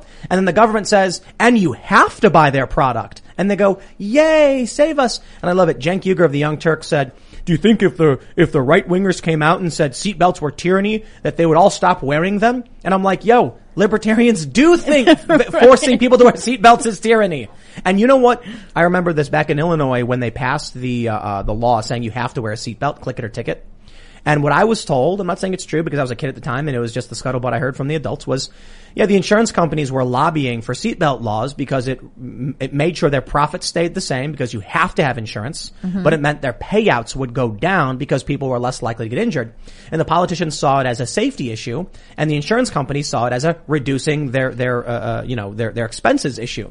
So yes, it very, very much was in this Bloombergarian idea of the people are too stupid to live their own lives, so the nanny state has to tell them what they have to do. And now we have click it or ticket. I hate the thing too where it's like, uh, people are like, why don't you, you know, the vaccine is free, just get it. And it's like, it, it's not, it's so obviously not free. The Pfizer free. one is like nineteen twenty-five a shot. The other ones are like ten bucks or something like that. It's like, my yeah, kid ended, is going to be it? paying for all of this stuff. What? They, they were doing free vaccines for a while, but I think that ended, didn't it? No, I'm pretty sure the it's still stuff? free. I think oh. so. I, you could get it free at the Rite Aid. Oh, I thought you were saying it wasn't free. No, it is free, but yeah. it's not free. I mean, it's not actually free. There's the government free. is paying for it. Oh, yeah. right, right, right, so right, right. Our taxes are paying so for it. So we're yeah. paying for it. And the we're administration is like sending out two hundred fifty dollars a, m- a month to families who have kids for like every kid. See, Which this is, is weird. This is, but this but is, the thing too is like this booster shot thing, right? So now booster shots every are, five months. Yeah. So we're just going to keep paying for that forever. It's like they finally figured out a way to turn us all into lifelong medical patients. They've been trying to do that for a while now, and here it is. And so at a certain point, your vaccine passport is useless anyway, unless you re-up your your dose. Here we go from Insider, Business Insider. Fauci says U S still planning for COVID nineteen booster after eight months. Biden said shots could be administered after five. I know some people who already got theirs, and it hasn't been eight months. Wow. Mm-hmm. There was a, there was a tweet I saw where they were like, uh, well, now all the data's screwed up because we had like the, the regimen, you know, two shots and then we'll track what happens. And now people are getting more. And look, I, I say it, I say it all the time. When uh, there was a, there's a report we also have. Let me see if I can pull this up. This is from uh, Tim Cast dot com. Switzerland warns of potential terror attacks on vaccination sites. The Swiss Federal Intelligence Service voiced its concern with the national newspaper of the weekend. That is horrifying. Hmm. If people go to their trusted medical professional, do some research or whatever, make a decision for themselves, and that means they want to go get the vaccine, mm-hmm. they should be allowed to do it. Nobody should be stopping people from getting medicated, whatever that medication might be. Because there are a lot of people who are like, you know, that particular antibiotic is bad for this reason. It's like, dude, mind your own business. And so when it comes to Fauci and, and, and Biden, another discussion around five months, mm-hmm. they'll get a booster. The problem is not, in my opinion, the vaccine. The problem is the authoritarianism. That that is the problem with it.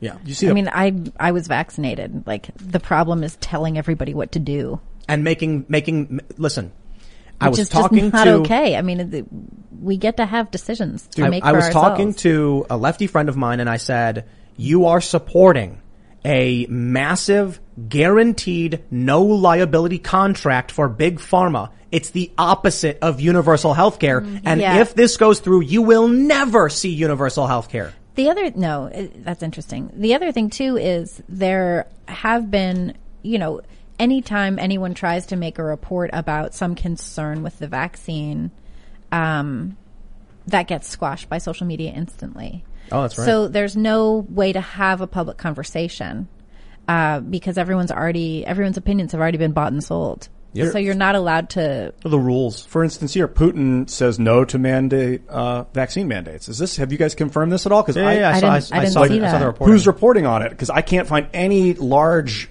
organization reporting on this. I've got we love trump dot com, Corona News one two three dot wordpress. Like, who, but okay.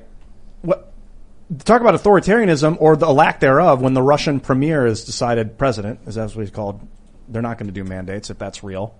I think this all comes down, it hinges on do you well, think... Well, then they'd have to give it away anyway, so maybe that's part what of it. What do you mean? Well, they don't, they don't, uh, probably they don't want to pay for all those vaccines for their entire population. Maybe, I that's don't know. That's a good point. Yeah. yeah, another another reason. But it, it just, this entire thing hinges, whether or not these people are Nazis, whether blah, is like, what's the threat level of COVID? This, is, this story is actually pretty old. Uh, I've got something from, this is funny, it didn't come up on Google, but it came up on DuckDuckGo. Huh. P- Putin says Russia won't make COVID vaccines compulsory, but skepticism remains a problem. It's from May twenty-seventh. Interesting. I Google searched that. I couldn't find anything. Yeah. This is from a day. And then yeah. I went on DuckDuckGo and it popped right up. Okay, maybe it's, maybe it's just a resurged, uh, article. I know he got the vaccine. Or maybe he said something recently. Yeah. It, yeah. It, isn't it crazy? I saw a, a comment where somebody, on, I think it was on Reddit, where they were talking about how, uh, you know, emigrating to the United States and wondering if now they actually want to go back, you know, mm. to, to, to Russia. Mm-hmm. Oh, that's interesting. Yeah, because of what's happening in the United States is, is, is, it's absolutely insane. Dude. I mean, look, it look, look. It's absolutely insane. I hear the, I hear, I hear these stories from friends so where they're like, watch this. They're like, oh, my friend texted me, you know, about like being friends with you or, you know, or, or like, someone will say something like, oh, I got, a, I got a text from a friend where they were like, I can't believe you would be friends with this person or that person. I can't believe you would watch this show or that show. You know, oh, you watch Alex Jones? Like, how could you watch or listen to Dave Rubin? He's far right. You know it's Tim crazy. Pool? It's and crazy. I'm like, you know what this reminds me of? Reminds me of being a kid and having people being like, I can't believe you turned away from the church. I can't believe it. What's, yep. what's, what's happened right. to you? And it's like this, this, this level of dogmatic faith. And this emotional manipulation of messaging someone and, and, and saying these things, I'm like, yo, these people are in a cult. Well, it's apostasy, and, but, but, right? But, because you've committed apostasy. That's what it is. Here's the important thing. When someone would join a cult back in the day, you could take them away from the cult and deprogram them. But you had to get them away from the cult. Mm-hmm. You can't do it anymore. It's, well, on, it's, it's their phone. It. Yeah. It's everywhere. It's linked into their minds. Well, and now they're fed back that same algorithm. So there's, yep. It's very hard to break away from that. You have to go to DuckDuckGo. Yeah. Apparently, even then, when I searched Putin vaccine on DuckDuckGo, I got Putin gets coronavirus vaccine from March. Well, you, you know, don't search for the title like Putin says no vaccine mandate. Yeah, yeah. You're, no, I mean, yeah, you're right. I, I'm not an expert with searches. Um, search for the words. Search for them. You will find them. What, give me the words, Tim. I just searched for uh, uh, on DuckDuckGo Putin vaccine mandate, and then a bunch of stories popped up. Putin says no compulsory vaccines. Yeah, rock. I mean, to be fair, Biden said no compulsory vaccines. Oh, but it's from it R T. Okay. Well, but he lied. Well, I got C N B C right here. Cool. Well, he, he, the government isn't, uh, like the federal government isn't doing it. Bill de Blasio is doing it at the city level. Yeah, but And the, all these other cities, are, like San every, Jose is doing it. Yeah, and New Orleans and San Francisco, and they're all doing this with the full backing of the federal government. Biden goes out there and says that he wants everybody to do this. He encourages... Right. Big companies to, I think it was just recently, like the other day when uh, when the F D A approved the vaccine, what was it, like a week ago? Yeah. And he encouraged big companies to require all their employees to get vaccinated. This is another really weird thing that I've, I've talked about before, but people keep emailing me claiming that the vaccine, the Pfizer vaccine, isn't F D A approved. And they're using, like, it's the weirdest thing, a twisted semantic argument that is not true. Oh, is this that's the, like, other drug that has a different name? Comirnaty? Yeah, yeah, okay. yeah. Which is literally the exact same vaccine yeah. as per the F D A letter. And so when Bannon was here, he mentioned this, and I was like, uh, I don't think that's true. And I Googled it, and I'm like, it says right here, it is the vaccine that is right. approved. And then I, I got a bunch of emails like, Bannon is right, Tim. Take a look at this. And there are a bunch of articles like, you know, Patriot, National, sure. dot, you know, info or whatever. And it, it says something like, take a look at this letter. And so I read the F D A letter, and it literally says the formulation is identical and interchangeable, but one is the marketing brand. Either can be used because they're the same thing. What, yeah. what he was saying, I thought, was that Pfizer has a bunch of different vaccines that it's working on, and only one of them has been F D A approved. That's the Comirnaty one. So when people say the Pfizer vaccine is F D A approved, they're they're not being accurate because there's it's one of the Pfizer vaccines. That's There's one COVID nineteen Pfizer vaccine. It is being marketed as Comirnaty. They are the same exact vaccine under just different names. They, the F D A letter says it is commonly known as the Pfizer-BioNTech vaccine, which will now be marketed as Comirnaty. They are interchangeable and the and, and an identical formulation. Mm. And so, for some reason, people are claiming, you know, they're actually two different ones. I'm like, what do you, what? what? Yeah, Nothing is Pfizer not? working on other COVID vaccines? I don't know. But I, I thought that's what Steve was saying. No, was- th- so people keep emailing me this thinking that there's some like underhanded scheme to like trick people into thinking that Comirnaty is available, but it's not really. That way they're not liable. And it's like, no, no, no, just like, did you read it? Mm-hmm. And so I just take a, a quote from the letter and it says like, these are identical, interchangeable, and the same exact formulation. And I email it back. I'm like, I don't know why you thought that was true. Did you read the letter? Right. But people, I think, I think it's because when a lot of people said, oh, you know, I'm not going to get it until it's F D A approved. Right. And that was their like rationale. And then once it got approved, they needed to maintain a rationale. Well, then that was Biden's whole speech last week was like, all you people who were waiting for it, now it is. I think just assert your. So everyone just get it. if you, if you really are like, you know, It, just just say it. Just publicly state how you feel about it and don't rely on semantic arguments. Right. And you know? Maybe if you don't want to get the ever, vaccine or any medical treatment, then that's kind of up to you. When it that's com- up to you, and I am not going to give people medical advice. When nope. it comes to, like, mandating it and whether those people are Nazis that want the government to mandate this is, like, how dangerous is COVID? That's what we have to ask. Because when when people got polio and were getting paralyzed, they didn't say it was authoritarian Nazism to mandate a vaccine. Yeah, they, they just did. did it. Well, maybe they did, actually. Did. I wasn't around. My dad got were, it. You know, he yeah, took it on I mean, the arm. There were a lot of people who didn't want to get it. And also mm-hmm. the uh, federal government at the time put out a few different statements saying, you know, as people get this vaccine, people are going to die. It doesn't necessarily mean that it's from the vaccine. People die anyway. And sometimes these things are going to be um you know, coincidental. The, the C D C says it very, very bluntly. They've said it to me in a statement as I interviewed people. I, I actually interviewed one of the highest guys at the C D C in like his full military uniform uh, a few years ago. And they said, we know there are side effects and adverse effects. We know that some people face problems, but it percentage wise, it is substantially better that people get vaccinated than not, even with the side effects. Basically, they're saying the needs of the many outweigh the needs of the few, or the risk from the vaccine is substantially lower than the risk from not getting it for society as a whole.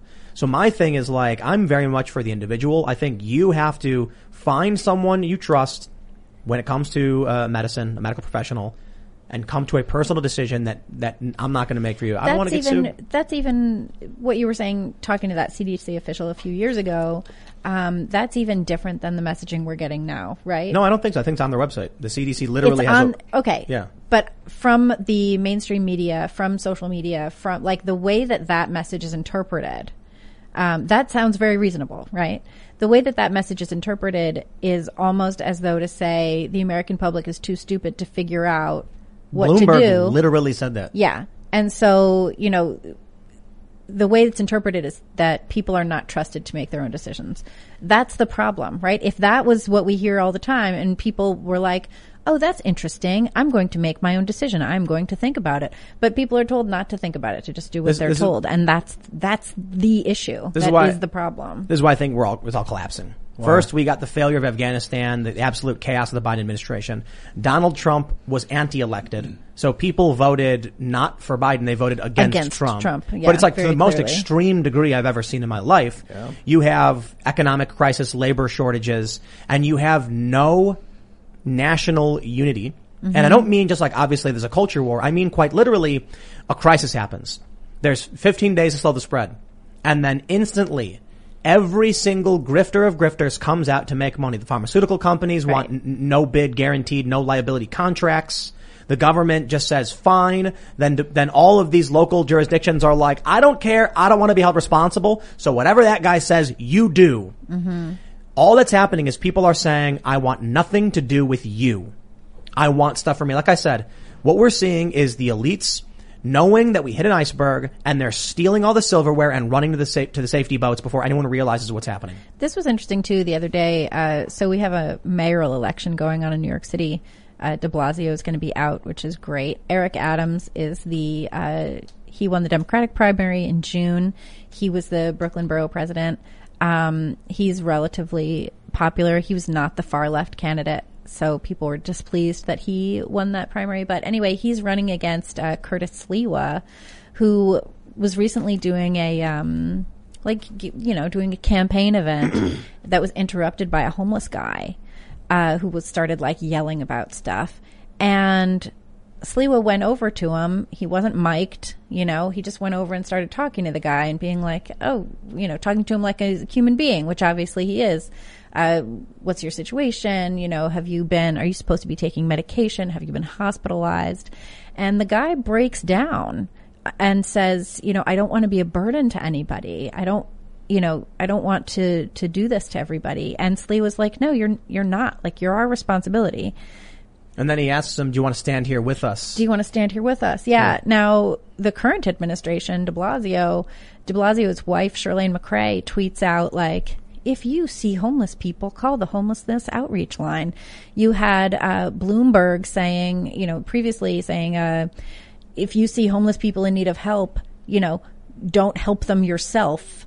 Call somebody and call the homelessness outreach to go help them. And I think this is part of it, too. We don't take any responsibility for our neighbors. We don't take any care for the people around us. We assume that there's always somebody else who's supposed to do that thing and that maybe we should let them know, hey, there's someone bleeding to death over here. I'm going to be late for coffee, you know, so I can't do it. You deal with it. Uh, and we see that all over the place in our culture where we are supposed to put our trust in the government. We saw this with Obama. And I think in a lot of ways, this goes back to Obama. Like Obama had this whole, um, it, like a uh, video for Obamacare, right? That was this woman. And I think her name was Julie in the advertising. And she was, uh, she was just all by herself. And at every turn, the government was there to help her. Right down to at a certain point, she had a child and the government was there to help her. She had a child. There was still nobody else in the picture at that point. There was still just her and the child. There was no one else that she could, there was no father, right, is my point. That's bad marketing. It was weird marketing at the time. And I remember looking at it being like, I don't want to have a baby with the government. You know, that's not, I'm not up for that. That's weird and creepy. And that's where we've landed. I was recently, uh, again, like Facebook with people that I've known for a long time or whatever. And there was a woman who was saying that, Uh, someone in California had um, come up with a lot of money for homelessness housing. And she found this infuriating because this was a private guy. And she was like, you know, why why do we need this private guy to come up with homelessness housing? Uh, it's not his responsibility. The government should be doing this. And I was like, no, this guy should be doing it. If he thinks that this is his responsibility to take care of people, then he should be doing it. Obviously, we can't just have a government and say everybody just rely on the government and the government will come and interfere in every aspect of our lives. We should want to take responsibility for each other. We should want to care about our neighbors and be cared about. Why do we not want that? There was an it's old woman who died next door to me. I had only met her two times. And I felt so uh stupid that I had, you know, barely ever interacted with her. And then her son shows up to clear out her apartment. And he's like, do you want, you knew my mother? And I was like, dude, I I met your mother twice. Like, please don't give me her valuable things. I don't, you know. Yeah, I'll give a shout out. I am out. Garbage who lives next door to her. Like, I'll I a never, you know. Shout out to uh, Luke's Luke's video we mentioned before. It's called, I think it's called, like, Just Keep Going, You Got Nothing to Lose. Mm. Luke Rutkowski from We Are Change. And it's his old video he made back like ten years ago where he's like, you know, I, I take the train every day in New York and there's millions of people, but I noticed they never talk to each other. So one day I decided to just start talking to these people. And then he films and asks them questions that, you know, get kind of weird, like, do you trust the government? But I think it's funny. And it makes a good, you know, emotional point anyway, that, like, people in New York City, they live around each other. They don't, they're not neighbors. They no. They, neighbor is the wrong word. That is exactly the wrong word. Remember when Mister Rogers yeah. would say, hello, neighbor. Oh, yeah. That meant something. Yeah, that's Now not it's it. Like, you're not my neighbor. Like, you live next to me and you yell too much. Yeah, I've actually started trying to, like, talk to the people in my building now. Ever since this woman died, I was like, well, that sucks. Uh, and so I've tried to talk to people and they just kind of look at me. But I'm gonna, I think I'm gonna keep it up. But there's this, um, there was a sign on the M T A, speaking of not talking to each other on the M T A with COVID, right? So there were, uh, three options and the M T A let, let you know which one was the appropriate option. The first option was two stick figures having a conversation with no masks, looking animated, having a conversation. And it said, not this. The next one was people wearing masks, having a conversation, and it said, not this. And then the final one was two people looking down separately at books, not looking at each other, having no communication at all. And the M T A was like, this, this is what we want you to do. Don't talk to anybody. Wow. Don't look at anybody. Don't be near anybody. Don't exist with other people. Just live in your own literal bubble behind your face covering and go about your business. That's the brave new world we live in. Yeah, that's what happens when you let the, the corporations take over, man. Whether it's the city, the state, the, the, the corporate corporation, the centralized authority makes these stupid machine-like rules and restrictions on humans when we're not machines. I watched this movie. It's called, I think it's called twenty-one forty-nine, where it's like people live in concrete pods their whole lives, and they just, all they do is play video games, mm-hmm. and they interact without, just by typing, and that's like the world. That's the E M Forrester story also, The Machine Stops. Did you ever read that? No. No, what's that? It's a free download, in fact. You can get it because it's uh, out of, what do you call it, copyright. The Machine Stops. Ian Forrester wrote this book nineteen, I don't know, nineteen fourteen, nineteen eighteen, I don't know when it was, something like that. And uh, all of these people live underground in their own little studio apartments. And whenever they need anything, they ask the machine for it. And the machine will provide it, whether it's food or anything else. Whenever they want to talk to each other, they all deliver lectures on basically uh, telescreens. I, it's basically the internet, and that's how they talk to each other. And they when respond. nineteen oh nine nineteen oh nine Wow. There you go. Super yeah. Weird. Interesting. Yeah, this is a fascinating story. And so basically he predicted people sitting in their mom's basements. Yes, yes. Playing Ex- Warcraft. Yeah, and he predicted online dating as well. Whoa. Because the main character, this woman, I think her name's uh, Vashti or something. So she lives in her little underground uh cubby. She delivers lectures through telescreen, and most of her lectures, most of the things she delivers, she talks about are responses to other people's lectures. And it is at the beginning of the story, she talks about how she was listening to a symphony and there was a glitch in it. And when she first recognized that, when she first heard the symphony with the glitch, she was very upset and she was, you know, wanted to complain about this glitch. And now she wouldn't recognize the symphony without it. Creepy. It's yeah, very creepy. And also she has a child, but she had a child with a man who showed up. They, you know, engaged, had a child, and he left and she never saw him again. Hmm. So it's it's Tinder, it's Siri, it's like oh, man. everything. It's Amazon. And then, of course, the machine breaks down. And so all of the people eventually, they start like pouring out of their cubbies, and the little transport system doesn't work. Um, and her son, who had contacted her, makes his way to the surface to breathe air for the first time, and it's poison and it kills him and he dies, but he, oh, no. you know. Yikes. Wow. E M Forrester is amazing. That led me to read everything E M Forrester ever wrote, and that's really the best thing. I should have just mm, well stopped then. there. Well, how about we go to Super Chats? Smash the like button. Give it a, a gentle little tap. Yeah. Do it for Ian. Just love it. Yeah, just do it for Ian, everybody. You have to make love to that. And go to Tim Cast dot com, become a member. There's going to be a member segment coming up. We usually post them around eleven or so p m. That will be for members, like I said. So make sure you subscribe to the channel and become a member over there. Uh, smash the like button. Let's read some Super Chats. Deplorable Pirate Captain Gunbeard says, according to a new study, kids aged five to eleven went from an obesity rate of thirty-six percent to forty-seven percent because of the lockdown in the U S. Oh, no. Saw that. That's really bad for people's health. That's a lot. Jason D. says, Tim, you got some interference on your show. Yes, I think it was because the microphone may have been rubbing against the power cable, which causes interference. So the problem is it doesn't seem to be consistent. It seems to be intermittent. Oh. So, uh, intermittent. So I, I just moved the cables. Hopefully that solves the problem, but we'll figure it out. All right, let's see. Jeffrey Pfaff says, Iran, Iran still flies U S F five nineteen sixty-five with heavy sanctions. That is amazing. Yikes. I guess they know how to keep them up. All right, let's see. Moonlight Film says, why does the Biden pullout got to be worse than Tim Pool's internet connection? That is that is not fair. Rude. The interruptions we've had the past the pa- few times, so the past couple of weeks, was on YouTube's end, not our end. Our internet is working. We have got this robust multi-network system with fail-safes, and the web was dropping out, not because of us. We had a clean connection the whole way through. Fairly. All right, let's see. Hayden says, random, but I thought of something. Let's see. Uh, do-do-do. Hit I R S and Fed where it hurts by passing amendment where employers can't take taxes, Medicare, anything out of employee checks, forcing people to write a check to it, to the I R S every year, so it is more clear that return was their money already. You see, that's the issue. People get paid, and their taxes are taken out instantly as a convenience, right? No, it's so that they don't realize. I remember when I first, my, like my second job, my, not my, actually like my fourth or fifth job, but like my first big corporate job. And they were like, it's, it's, you know, ten twenty-five an hour. So I was counting the hours, and then I was like, okay, so I worked forty hours. I should be getting about this much money. Taxes will probably come out to this. So I think I'll get this. And I got like half. Huh, and yeah. Then I remember looking at my check and I'm like, hold on a minute. And they looked through it. They did the math. They're like, that's right. And I'm like, yo, I'm poor. Yeah. I can't afford to get five bucks take home. Like, what is this? I saw it happen. So, well, I guess what, what I mean to say is, for a lot of middle-class people, they don't realize.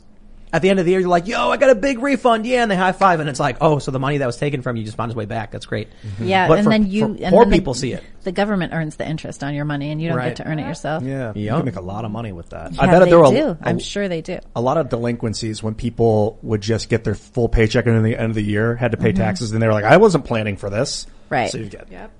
Then there's this weird thing, too. So the administration is giving out like money for kids, right? So every child, every family, every kid, uh, two hundred fifty dollars a month.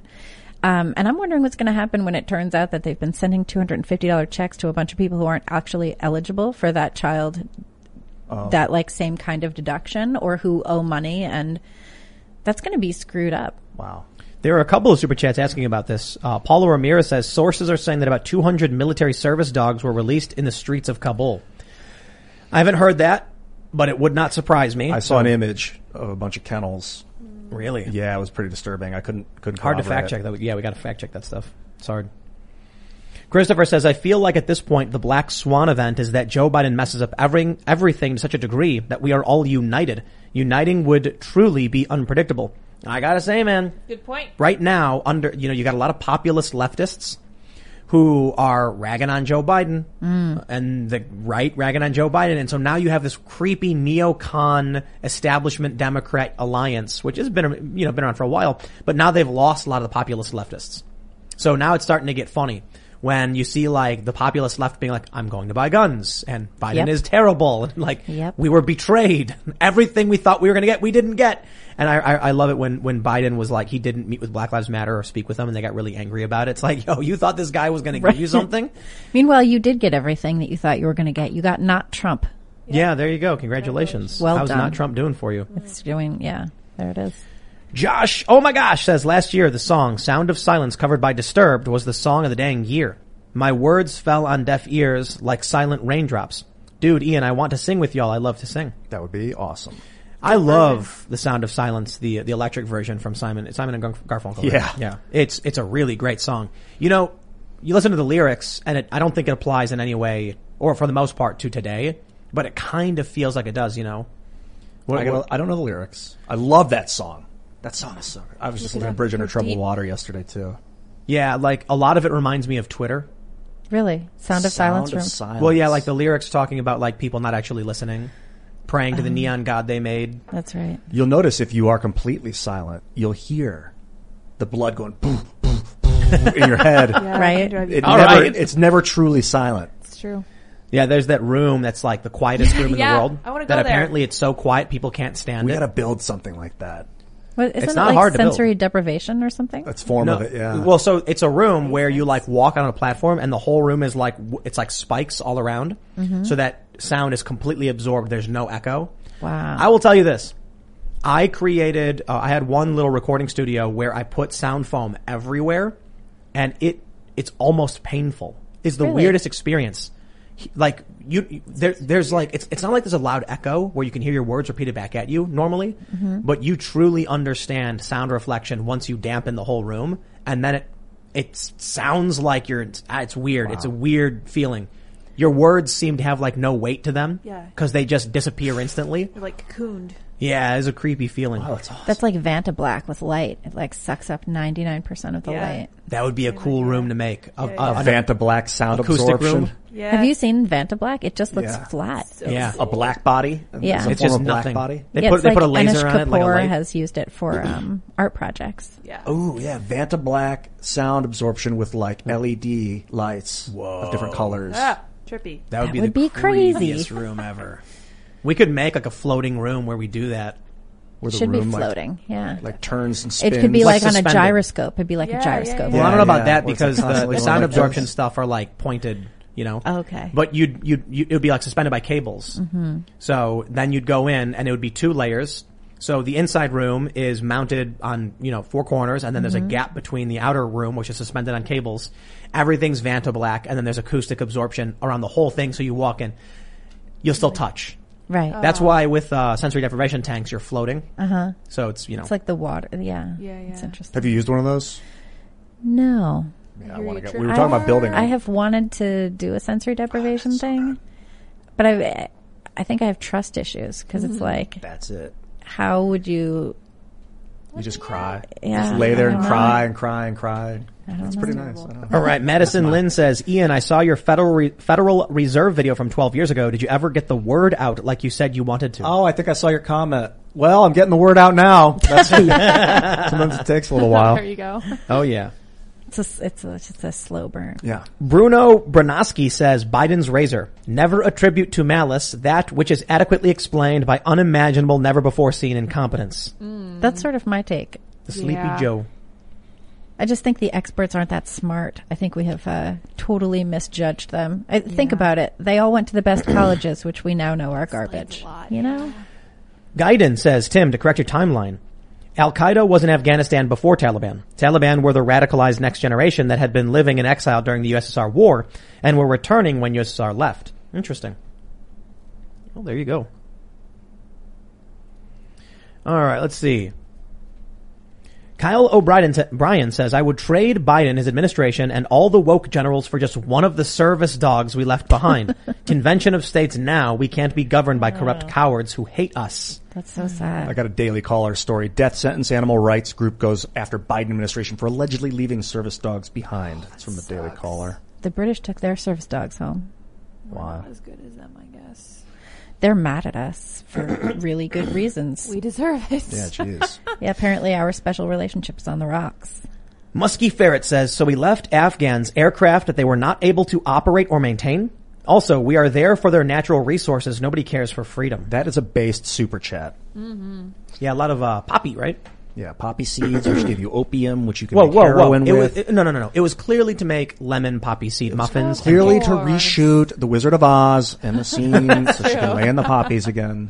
Is that what she did? That's, she laid in a big field of poppies and got, she just like totally got, got drugged out. So like, she falls asleep yeah, in the movie, right. yeah. but it's totally opium from the poppies. So if the, uh, so if the Taliban is now going to be making a whole bunch of heroin. Dude. And our southern border is wide open. Are we about to have a massive? No, the Taliban bans all that stuff, I'm pretty sure. Really? Yeah, they like. But they, they'll sell it. So they'll sell it, right? They'll yeah. export it. They don't use it in the country. They don't allow that, but they'll allow it to get out. I wouldn't be surprised. Mm. Fun.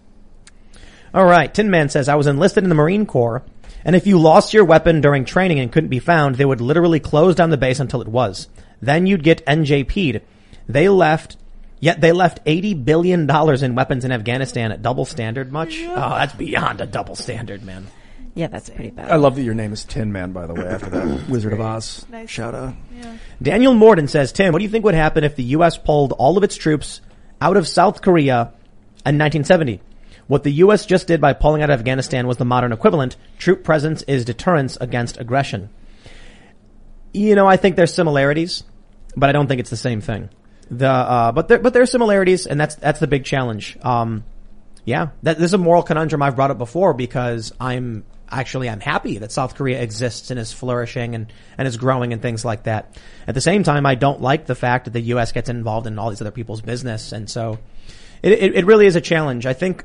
There's, there's, it's not so much about a principle like I believe in free speech, but more so where do you draw the line on free speech? Because I can say I'm for free speech all day and night and then be like, oh, but if someone incites violence, and then if you entertain the idea that the government can pass a law to say something isn't free speech because incitement to violence is bad, then someone says, okay, pass the law saying hate speech isn't free speech. And you're like, oh, okay. So maybe we're either for all free speech, even if, as you know, whatever you say, or we're okay with the government putting restrictions. Therein lies the big challenge I think everybody butts into.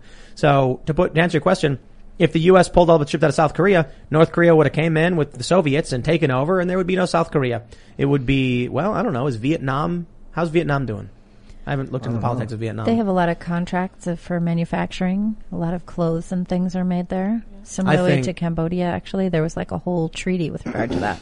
Yeah. So I don't know. You know, it it, it is very difficult, but Regarding, I think. Um, oh. I, I think we should not have entered Afghanistan in the first place. Like regarding free speech. Yeah, I agree with that. Obviously you can't go out and, and on T V and, and command people to do violence. But like if you're in your room alone and you say the most vile, illegal stuff, you're fine. You're in your room alone. If the government's spying on you and hears you in your room alone just saying stuff like you're reading a script, you know, you're and you're reading some crazy violent lines, whatever. Maybe you're not reading a script. It doesn't matter because you're alone and you're not inciting violence. But it can be taken out of context. They'll arrest you. If they're, if they're spying on you, it can, I, they can take it out of context. I had an idea for a That's joke with my friends because we were playing G T A a long time ago, like G T A four. And my one friend was yelling these really awful things, like, take it to the bridge, go to the bridge now. And I'm like, yo, the things you're saying right now and telling us to do, like, if we're taken out of context. So I just imagine there's like some cops in a van and they're listening and they hear this guy being like, and then we're going to take the car, drive it underneath the bridge. Et cetera, yeah. et cetera. And then the cops are like, it's happening. And they break in and it's some like, oh. it's like three fat dudes playing G T A. Like, what's happening? Right. Like all out of context. They're going after phone records and things. I mean, it's so, all that's out of context. All right. Race Gardner says, adding to Ian's point, then we should further assist Elon provide internet to the whole world through the mini satellites. Side note, did you see the military dogs left in their kennels at the airport? Yo. Yeah. What? Yeah. Yeah. Internet, global Just internet. That's a big part of it. Left a bunch of dogs in the airport. Cool. Man. I'm not putting anything past the U S government today. Why would they? Why would they do that? Ugh. Elizabeth Carmela, comedian, says, to add to all the bad news of the day, Lake Tahoe is currently burning down here in California. I live about two hours away. We've been inundated with smoke for weeks. Everyone has been evacuated from there. Please give a shout out to them and pray. Yeah, sad to hear it. I hope everybody's okay. Natural disasters, man. It's scary stuff. It's interesting about that with the... Uh, Larry Elder, who's running against Gavin Newsom, has brought up the points about how a lot of these wildfires are due to poor forestry management. Yes. Yeah. Which a friend of mine, uh, Sashi McEntee, who was the mayor of Mill Valley, California, has also been saying that these wildfires are in large part because of that. Yeah, P G and E mm-hmm. runs a bunch of old, outdated power lines through the forests, mm-hmm. and they're like, you know, debris and, and sticks, and, and then the pow- one of the power lines will go out and set a forest fire. Yep. But I feel like you should be able to run lines through a forest without having to worry about the forest being so poorly managed that you're going to set the whole state on fire should something go wrong. Because I feel like lines are going to go down, right? And then you shouldn't have to worry about California being so horribly mismanaged that you're going to burn the whole state. I think down. They run power lines underground in some places on Earth. I don't know. Yeah. Lots of places. California. New York. Yeah. This above ground thing's weird. Yeah. Um, Listerable says, it's so strange to hear everyone talk about what POTUS does as if his mind was working. That's a good point, to be honest. Brendan Thompson says, Tim, I'm sick of you lying about my country, Australia. Brendan. We can, Brendan Thompson. We can buy Foster's Lager here. What did I say, Brandon? Oh, that's Brendan. I think you said Brendan. I'm just shouting out Brendan. Oh, okay. You can buy Foster's. What do you guys think of Jacinda Ardern? I, I'm a little weirded out by her. She's totally weird. She seems kind of authoritative. Really, and she also had a thing after the Christchurch shooting. She yeah. had a call, what she called the Christchurch call, to try and get all Western nations to uh, censor internet speech. That's crazy. I, I was working at Mines while that was going on and, mm-hmm. and facilitating some of the Boost admin stuff, and people kept kept posting the video of the Christchurch shooter, first person video, uh-huh. and then they'd like overlay the Doom console, and it was like a video game, like how many people right, you could shoot in right. the head. Yikes. So disturbing. But but I mean, I it was very it messed me up. It changed yeah. me to see that over and over. So I understand I understand censoring. You know, you got protecting the young mind. That's like a that's what this is all about. I think the censorship thing. All right, let's see. Lucy Lurker says, Brandon Burns in Las Vegas is working to stage a protest on September seventh for a mass call-out with a rally in Las Vegas and elsewhere. Freedom of Choice rally. He has a good take and would be a great guest to have on. Brandon I went, I, I Google searched vaccine mandate protest, and I'm pretty sure you can find every single city. Like, just name a city. It was like Roswell, Dubuque. New Mexico. Yeah. Dubuque. Cedar yeah. Rapids. Not Dubuque, but, you know, Cedar Rapids. And it was just like, I had a list of like, thirty, and I'm like, mm-hmm. I can't even fit this in my browser, so I had to get rid of some of them, and I was like, I read that in my main segment, like, protest, protest, protest, protest, and it's a lot of healthcare workers, too. That's right. Mm-hmm. There's yep. a lot of nurses and stuff. Yeah. Saying, nah. Which is interesting, too, because we have such a huge nursing shortage, and we're willing to just have a worse nursing shortage. Yep. This is it. Hundreds gather in Santa Monica to protest. Mm-hmm. Hundreds protest in, in New York. Protests mm-hmm. in Greece get mm-hmm. violent. Like, this is like mainstream. This should be, of course, you're not going to see it on C N N. It, yeah, you don't see it. Yep. You don't see it unless and, something and, violent and what, happens. What flag did the guy in Santa Monica wave? It looks like the, the L G B T Q. I don't know, it's purple. There's, there's, a, there's a photo don't, from... Oh, he's got the Gadsden flag. That's right. But it's, it's a rainbow Gadsden flag. Right. I love it. I love it. Absolutely. Hey, man, rainbow flag with the, the Gadsden flag. Oh, I, when it absolutely. comes to my body, I call the shots, and then it oh, shows the shot. I, I, I love the Gadsden Lever. Pride flag. That's cool. Don't tread on me. I, the Gadsden everybody. flag in, in many forms. Yeah. Have you ever Snake. seen? Have you seen the Antifa uh, total fascist one where it says, you know, we will tread, and it's mm. it's a snake being squeezed by the, the fist? I have not mm-hmm. seen that. Not pretty. Yep, and they march around with it's it's it's red and black, which is funny because like they're claiming to be anarchists who are going to force people right. who are libertarians. Like Checks what? That's right. Yeah, these people are creepy weirdos. Ann Mack says Libby Emmons quote from the last show: "New York artists have been co-opted by authoritarianism. At this point, it's propaganda. Do exactly as you're told. They create the type of work that they are told." Yeah. Yeah. There you go. And so, uh, so where do you live, Libby? Dude. Come on, you can do it. All right, let's see. Chaos Aeternum says, truckers join the fight. Australia and U S drivers are organizing to protest, and I'm optimistic we will win this game of chicken. Spread the word. You guys rock. Truckers. Nice. That's oh, where there's it's a at. trucker shortage. Have you guys seen that? Mm-hmm. That's why gas it. prices... Yeah. That's a disaster. That's a big. In the U K, there's a huge problem too because uh, most of the truckers are like fifty-five or older, mm. and they're not getting any new people in to the to the business. Yep. Yeah. And once once we don't have anyone to deliver our crap to us, like, ooh, we're gonna what lose are we going to do? We're not going to have any stuff. We're not going to have any food. Cole Will says, love Tim's nonstop reporting on current events, but we need solutions. One is removing the need for fiat and central bank investing. What is Ian's opinion on BlockFi and DeFi or Celsius Network and B T C after mining is over? Um, well, BlockFi holds your crypto for you. They'll pay you interest on it, but you don't actually have the money while they're, while they're holding it. Um, the other stuff, DeFi, what is that? Decentralized, uh, finance, finance. Yeah. There, it's a whole movement called DeFi, and, and that's like the decentralized finance movement. And, and Bitcoin mining ends in like a hundred years or something. I don't know. Yeah. Eventually. Yeah, like and then it's going to be proof of, um, proof of stake as opposed to proof of work. Um, where like just the fact Bitcoin that you have the be? money allows you to get more money. Uh, something. I think they'll fork Bitcoin. Something will happen. There will be a vote. It'll fork into something slightly different, and they'll then you'll get centralized it, takeover. It, you asked a lot of a lot of questions about a lot of different things, but I agree with you that solutions and uh, new technologies is is where we're going, and we're that, building new shows on the Timcast Network about that specifically. So that's why we have the Cast Castle vlog rolling. With uh, uh we're, we're just about hitting daily videos. The goal is to not just be always so negative, but you take a look at some of the prominent creators, like on YouTube and where they've gone, and they're like legit pro-establishment shills. Like, you don't even gotta think. You can just uh. do what the government tells you to do, you know? It's like, no, we're gonna make fun videos where we like, you know, ride around on motorcycles and there's chickens and, you know, we race cars and jump over the roof, and then we're gonna have a Gadsden flag saying, think for yourself and live, and live free. I want to build a solar-powered water condenser on the property if possible. They work more, more in the desert, though, so it might not oh, be... Oh, it's so humid here, you'd fill up you know, one hundred gallons yeah. in an hour. Interesting. Yeah, we'd be like, Ian, what are you supposed to do with all this water you condensed? Drink it. That's a cool idea. That's really easy to do. Cool idea, yeah. yeah, you just, just put it outside and you like the water condensers. Different. Yeah, I'll show you the, the plan. Honestly, we could just do a standard um, a water condenser where you do like... a really big net with like the sheets. Oh, those and are then, great. Those fog the, catchers. The, yeah, exactly. And the water just drips down. Yeah. I mean, we, when we had a mini ramp outside every morning, we'd get like two gallons of water on it. And yep. it was really annoying because I had to go out and sweep it all off just from the that humidity. That would be good vlog content, yeah. by the way. And I, but I was thinking like, what if we took the skate light material, which is a, a, a, it's, it's a, it's a plastic wood kind of like resin of some sort. It's like a, no, it's like a resin wood chip mix. And what if we just put those up and just funneled them down? We'd, you get so much water every morning. It's insane.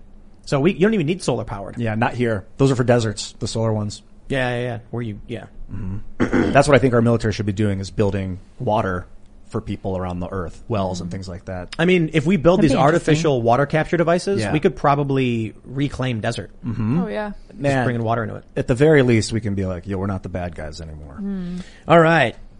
Let's see. Uh, Butt Grubber says, Tim, the state of Washington is firing hundreds of employees in the state police alone of the vaccine uh, mandate while taking away their retirement and unemployment benefits. Look up Trooper LeMay on Jason Rant's podcast.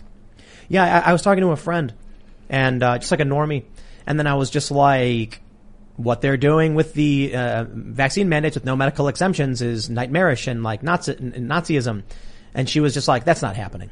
It is happening, yeah. And I'm like, what? It's happening. Like, prove it. And I'm like, here's me doing the reporting and appearing on Fox News primetime telling everybody that New York did this. Mm-hmm. You know, it's like, you, you gotta just Google search, man. That's a thing, too, where people don't want to see that the thing is happening that they don't want to have happening. So they just assume that it's yeah. not because it's illogical.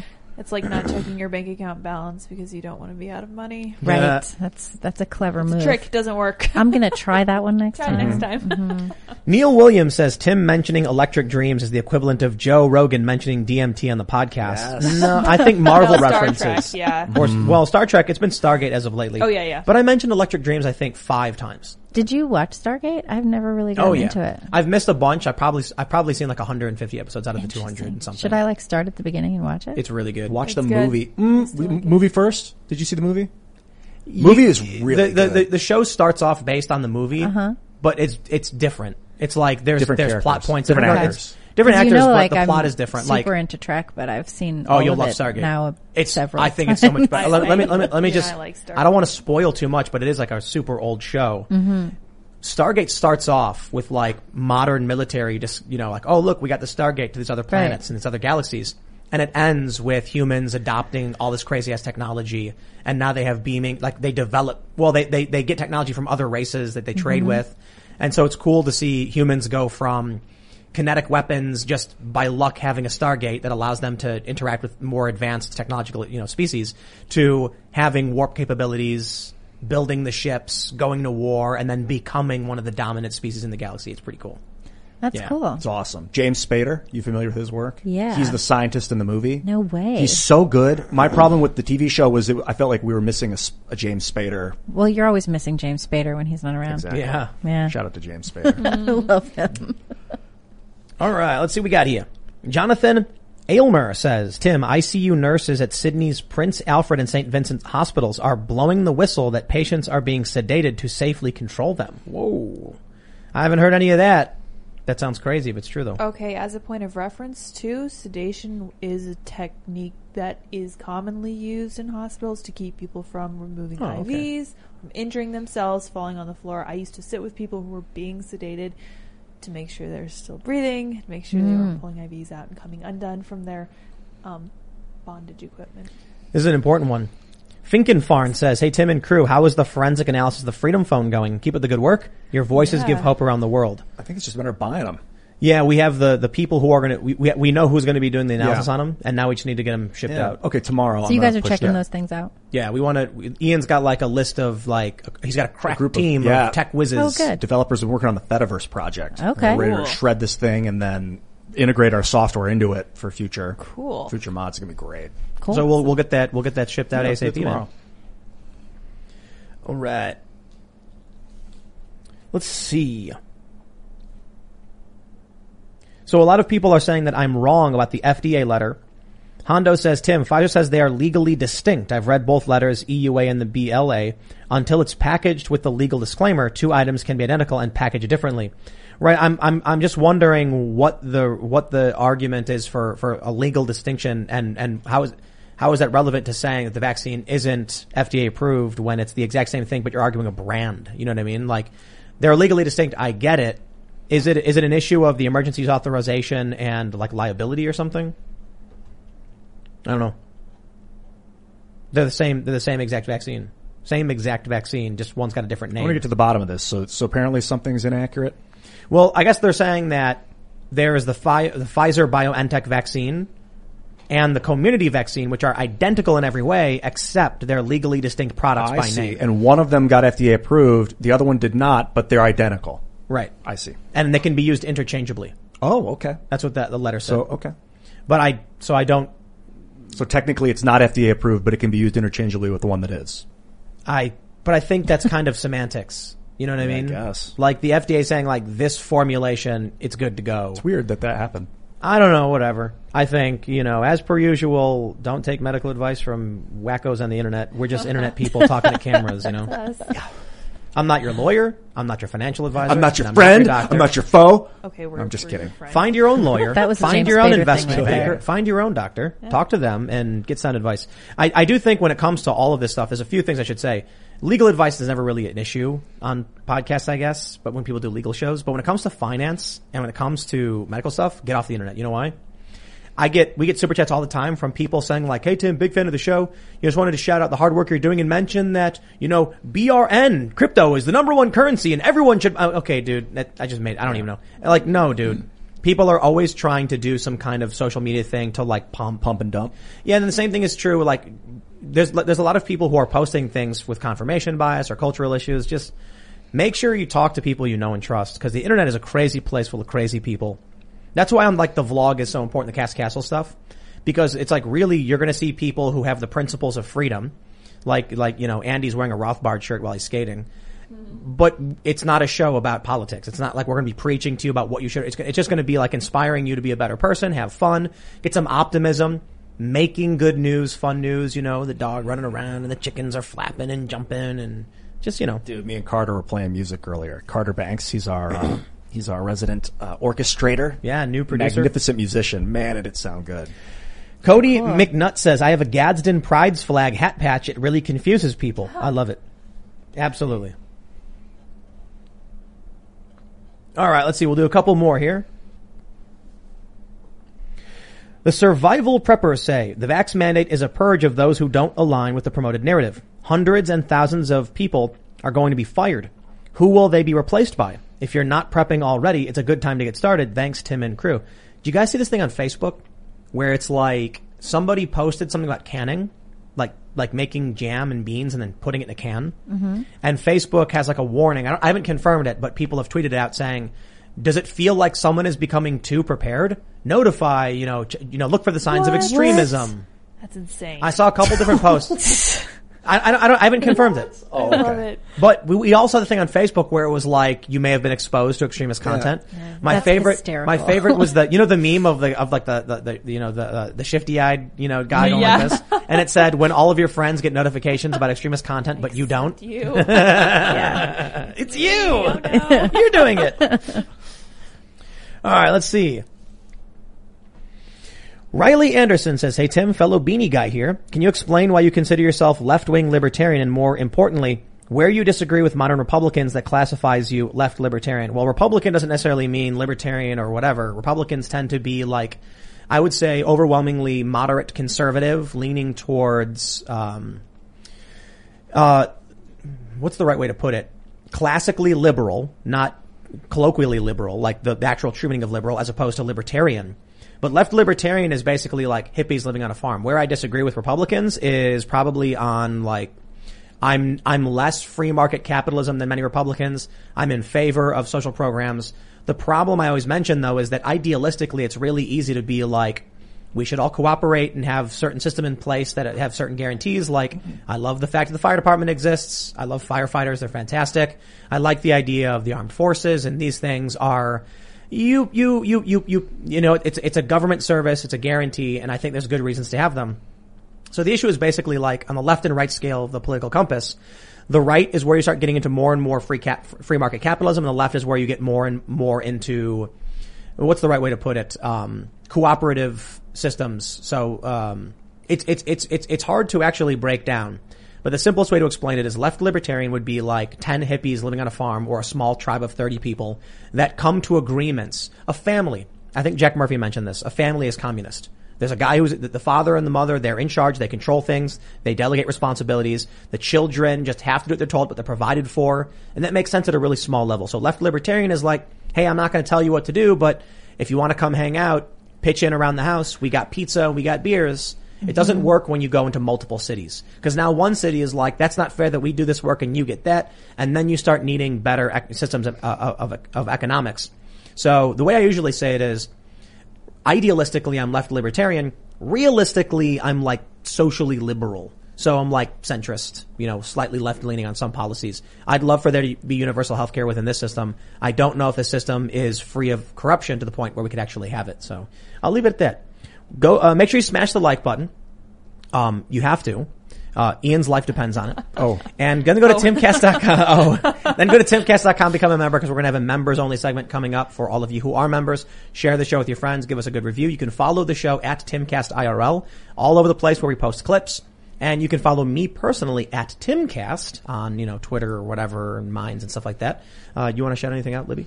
Uh, yeah, you can find me at Libby Emmons on Twitter, and I'm at The Post Millennial, and you should check us out. You can also follow me at Ian Crossland on Mines and at Twitter and everywhere else, and at ian crossland dot net. Catch you later. And you guys are more than welcome to follow me on Twitter at Sour Patch Lids. I am approaching Sour Patch Kids, and that is my goal in life, so please help me out with my goal. We will see all of you over at Tim Cast dot com for the special members-only segment. Thanks for hanging out. Bye, guys.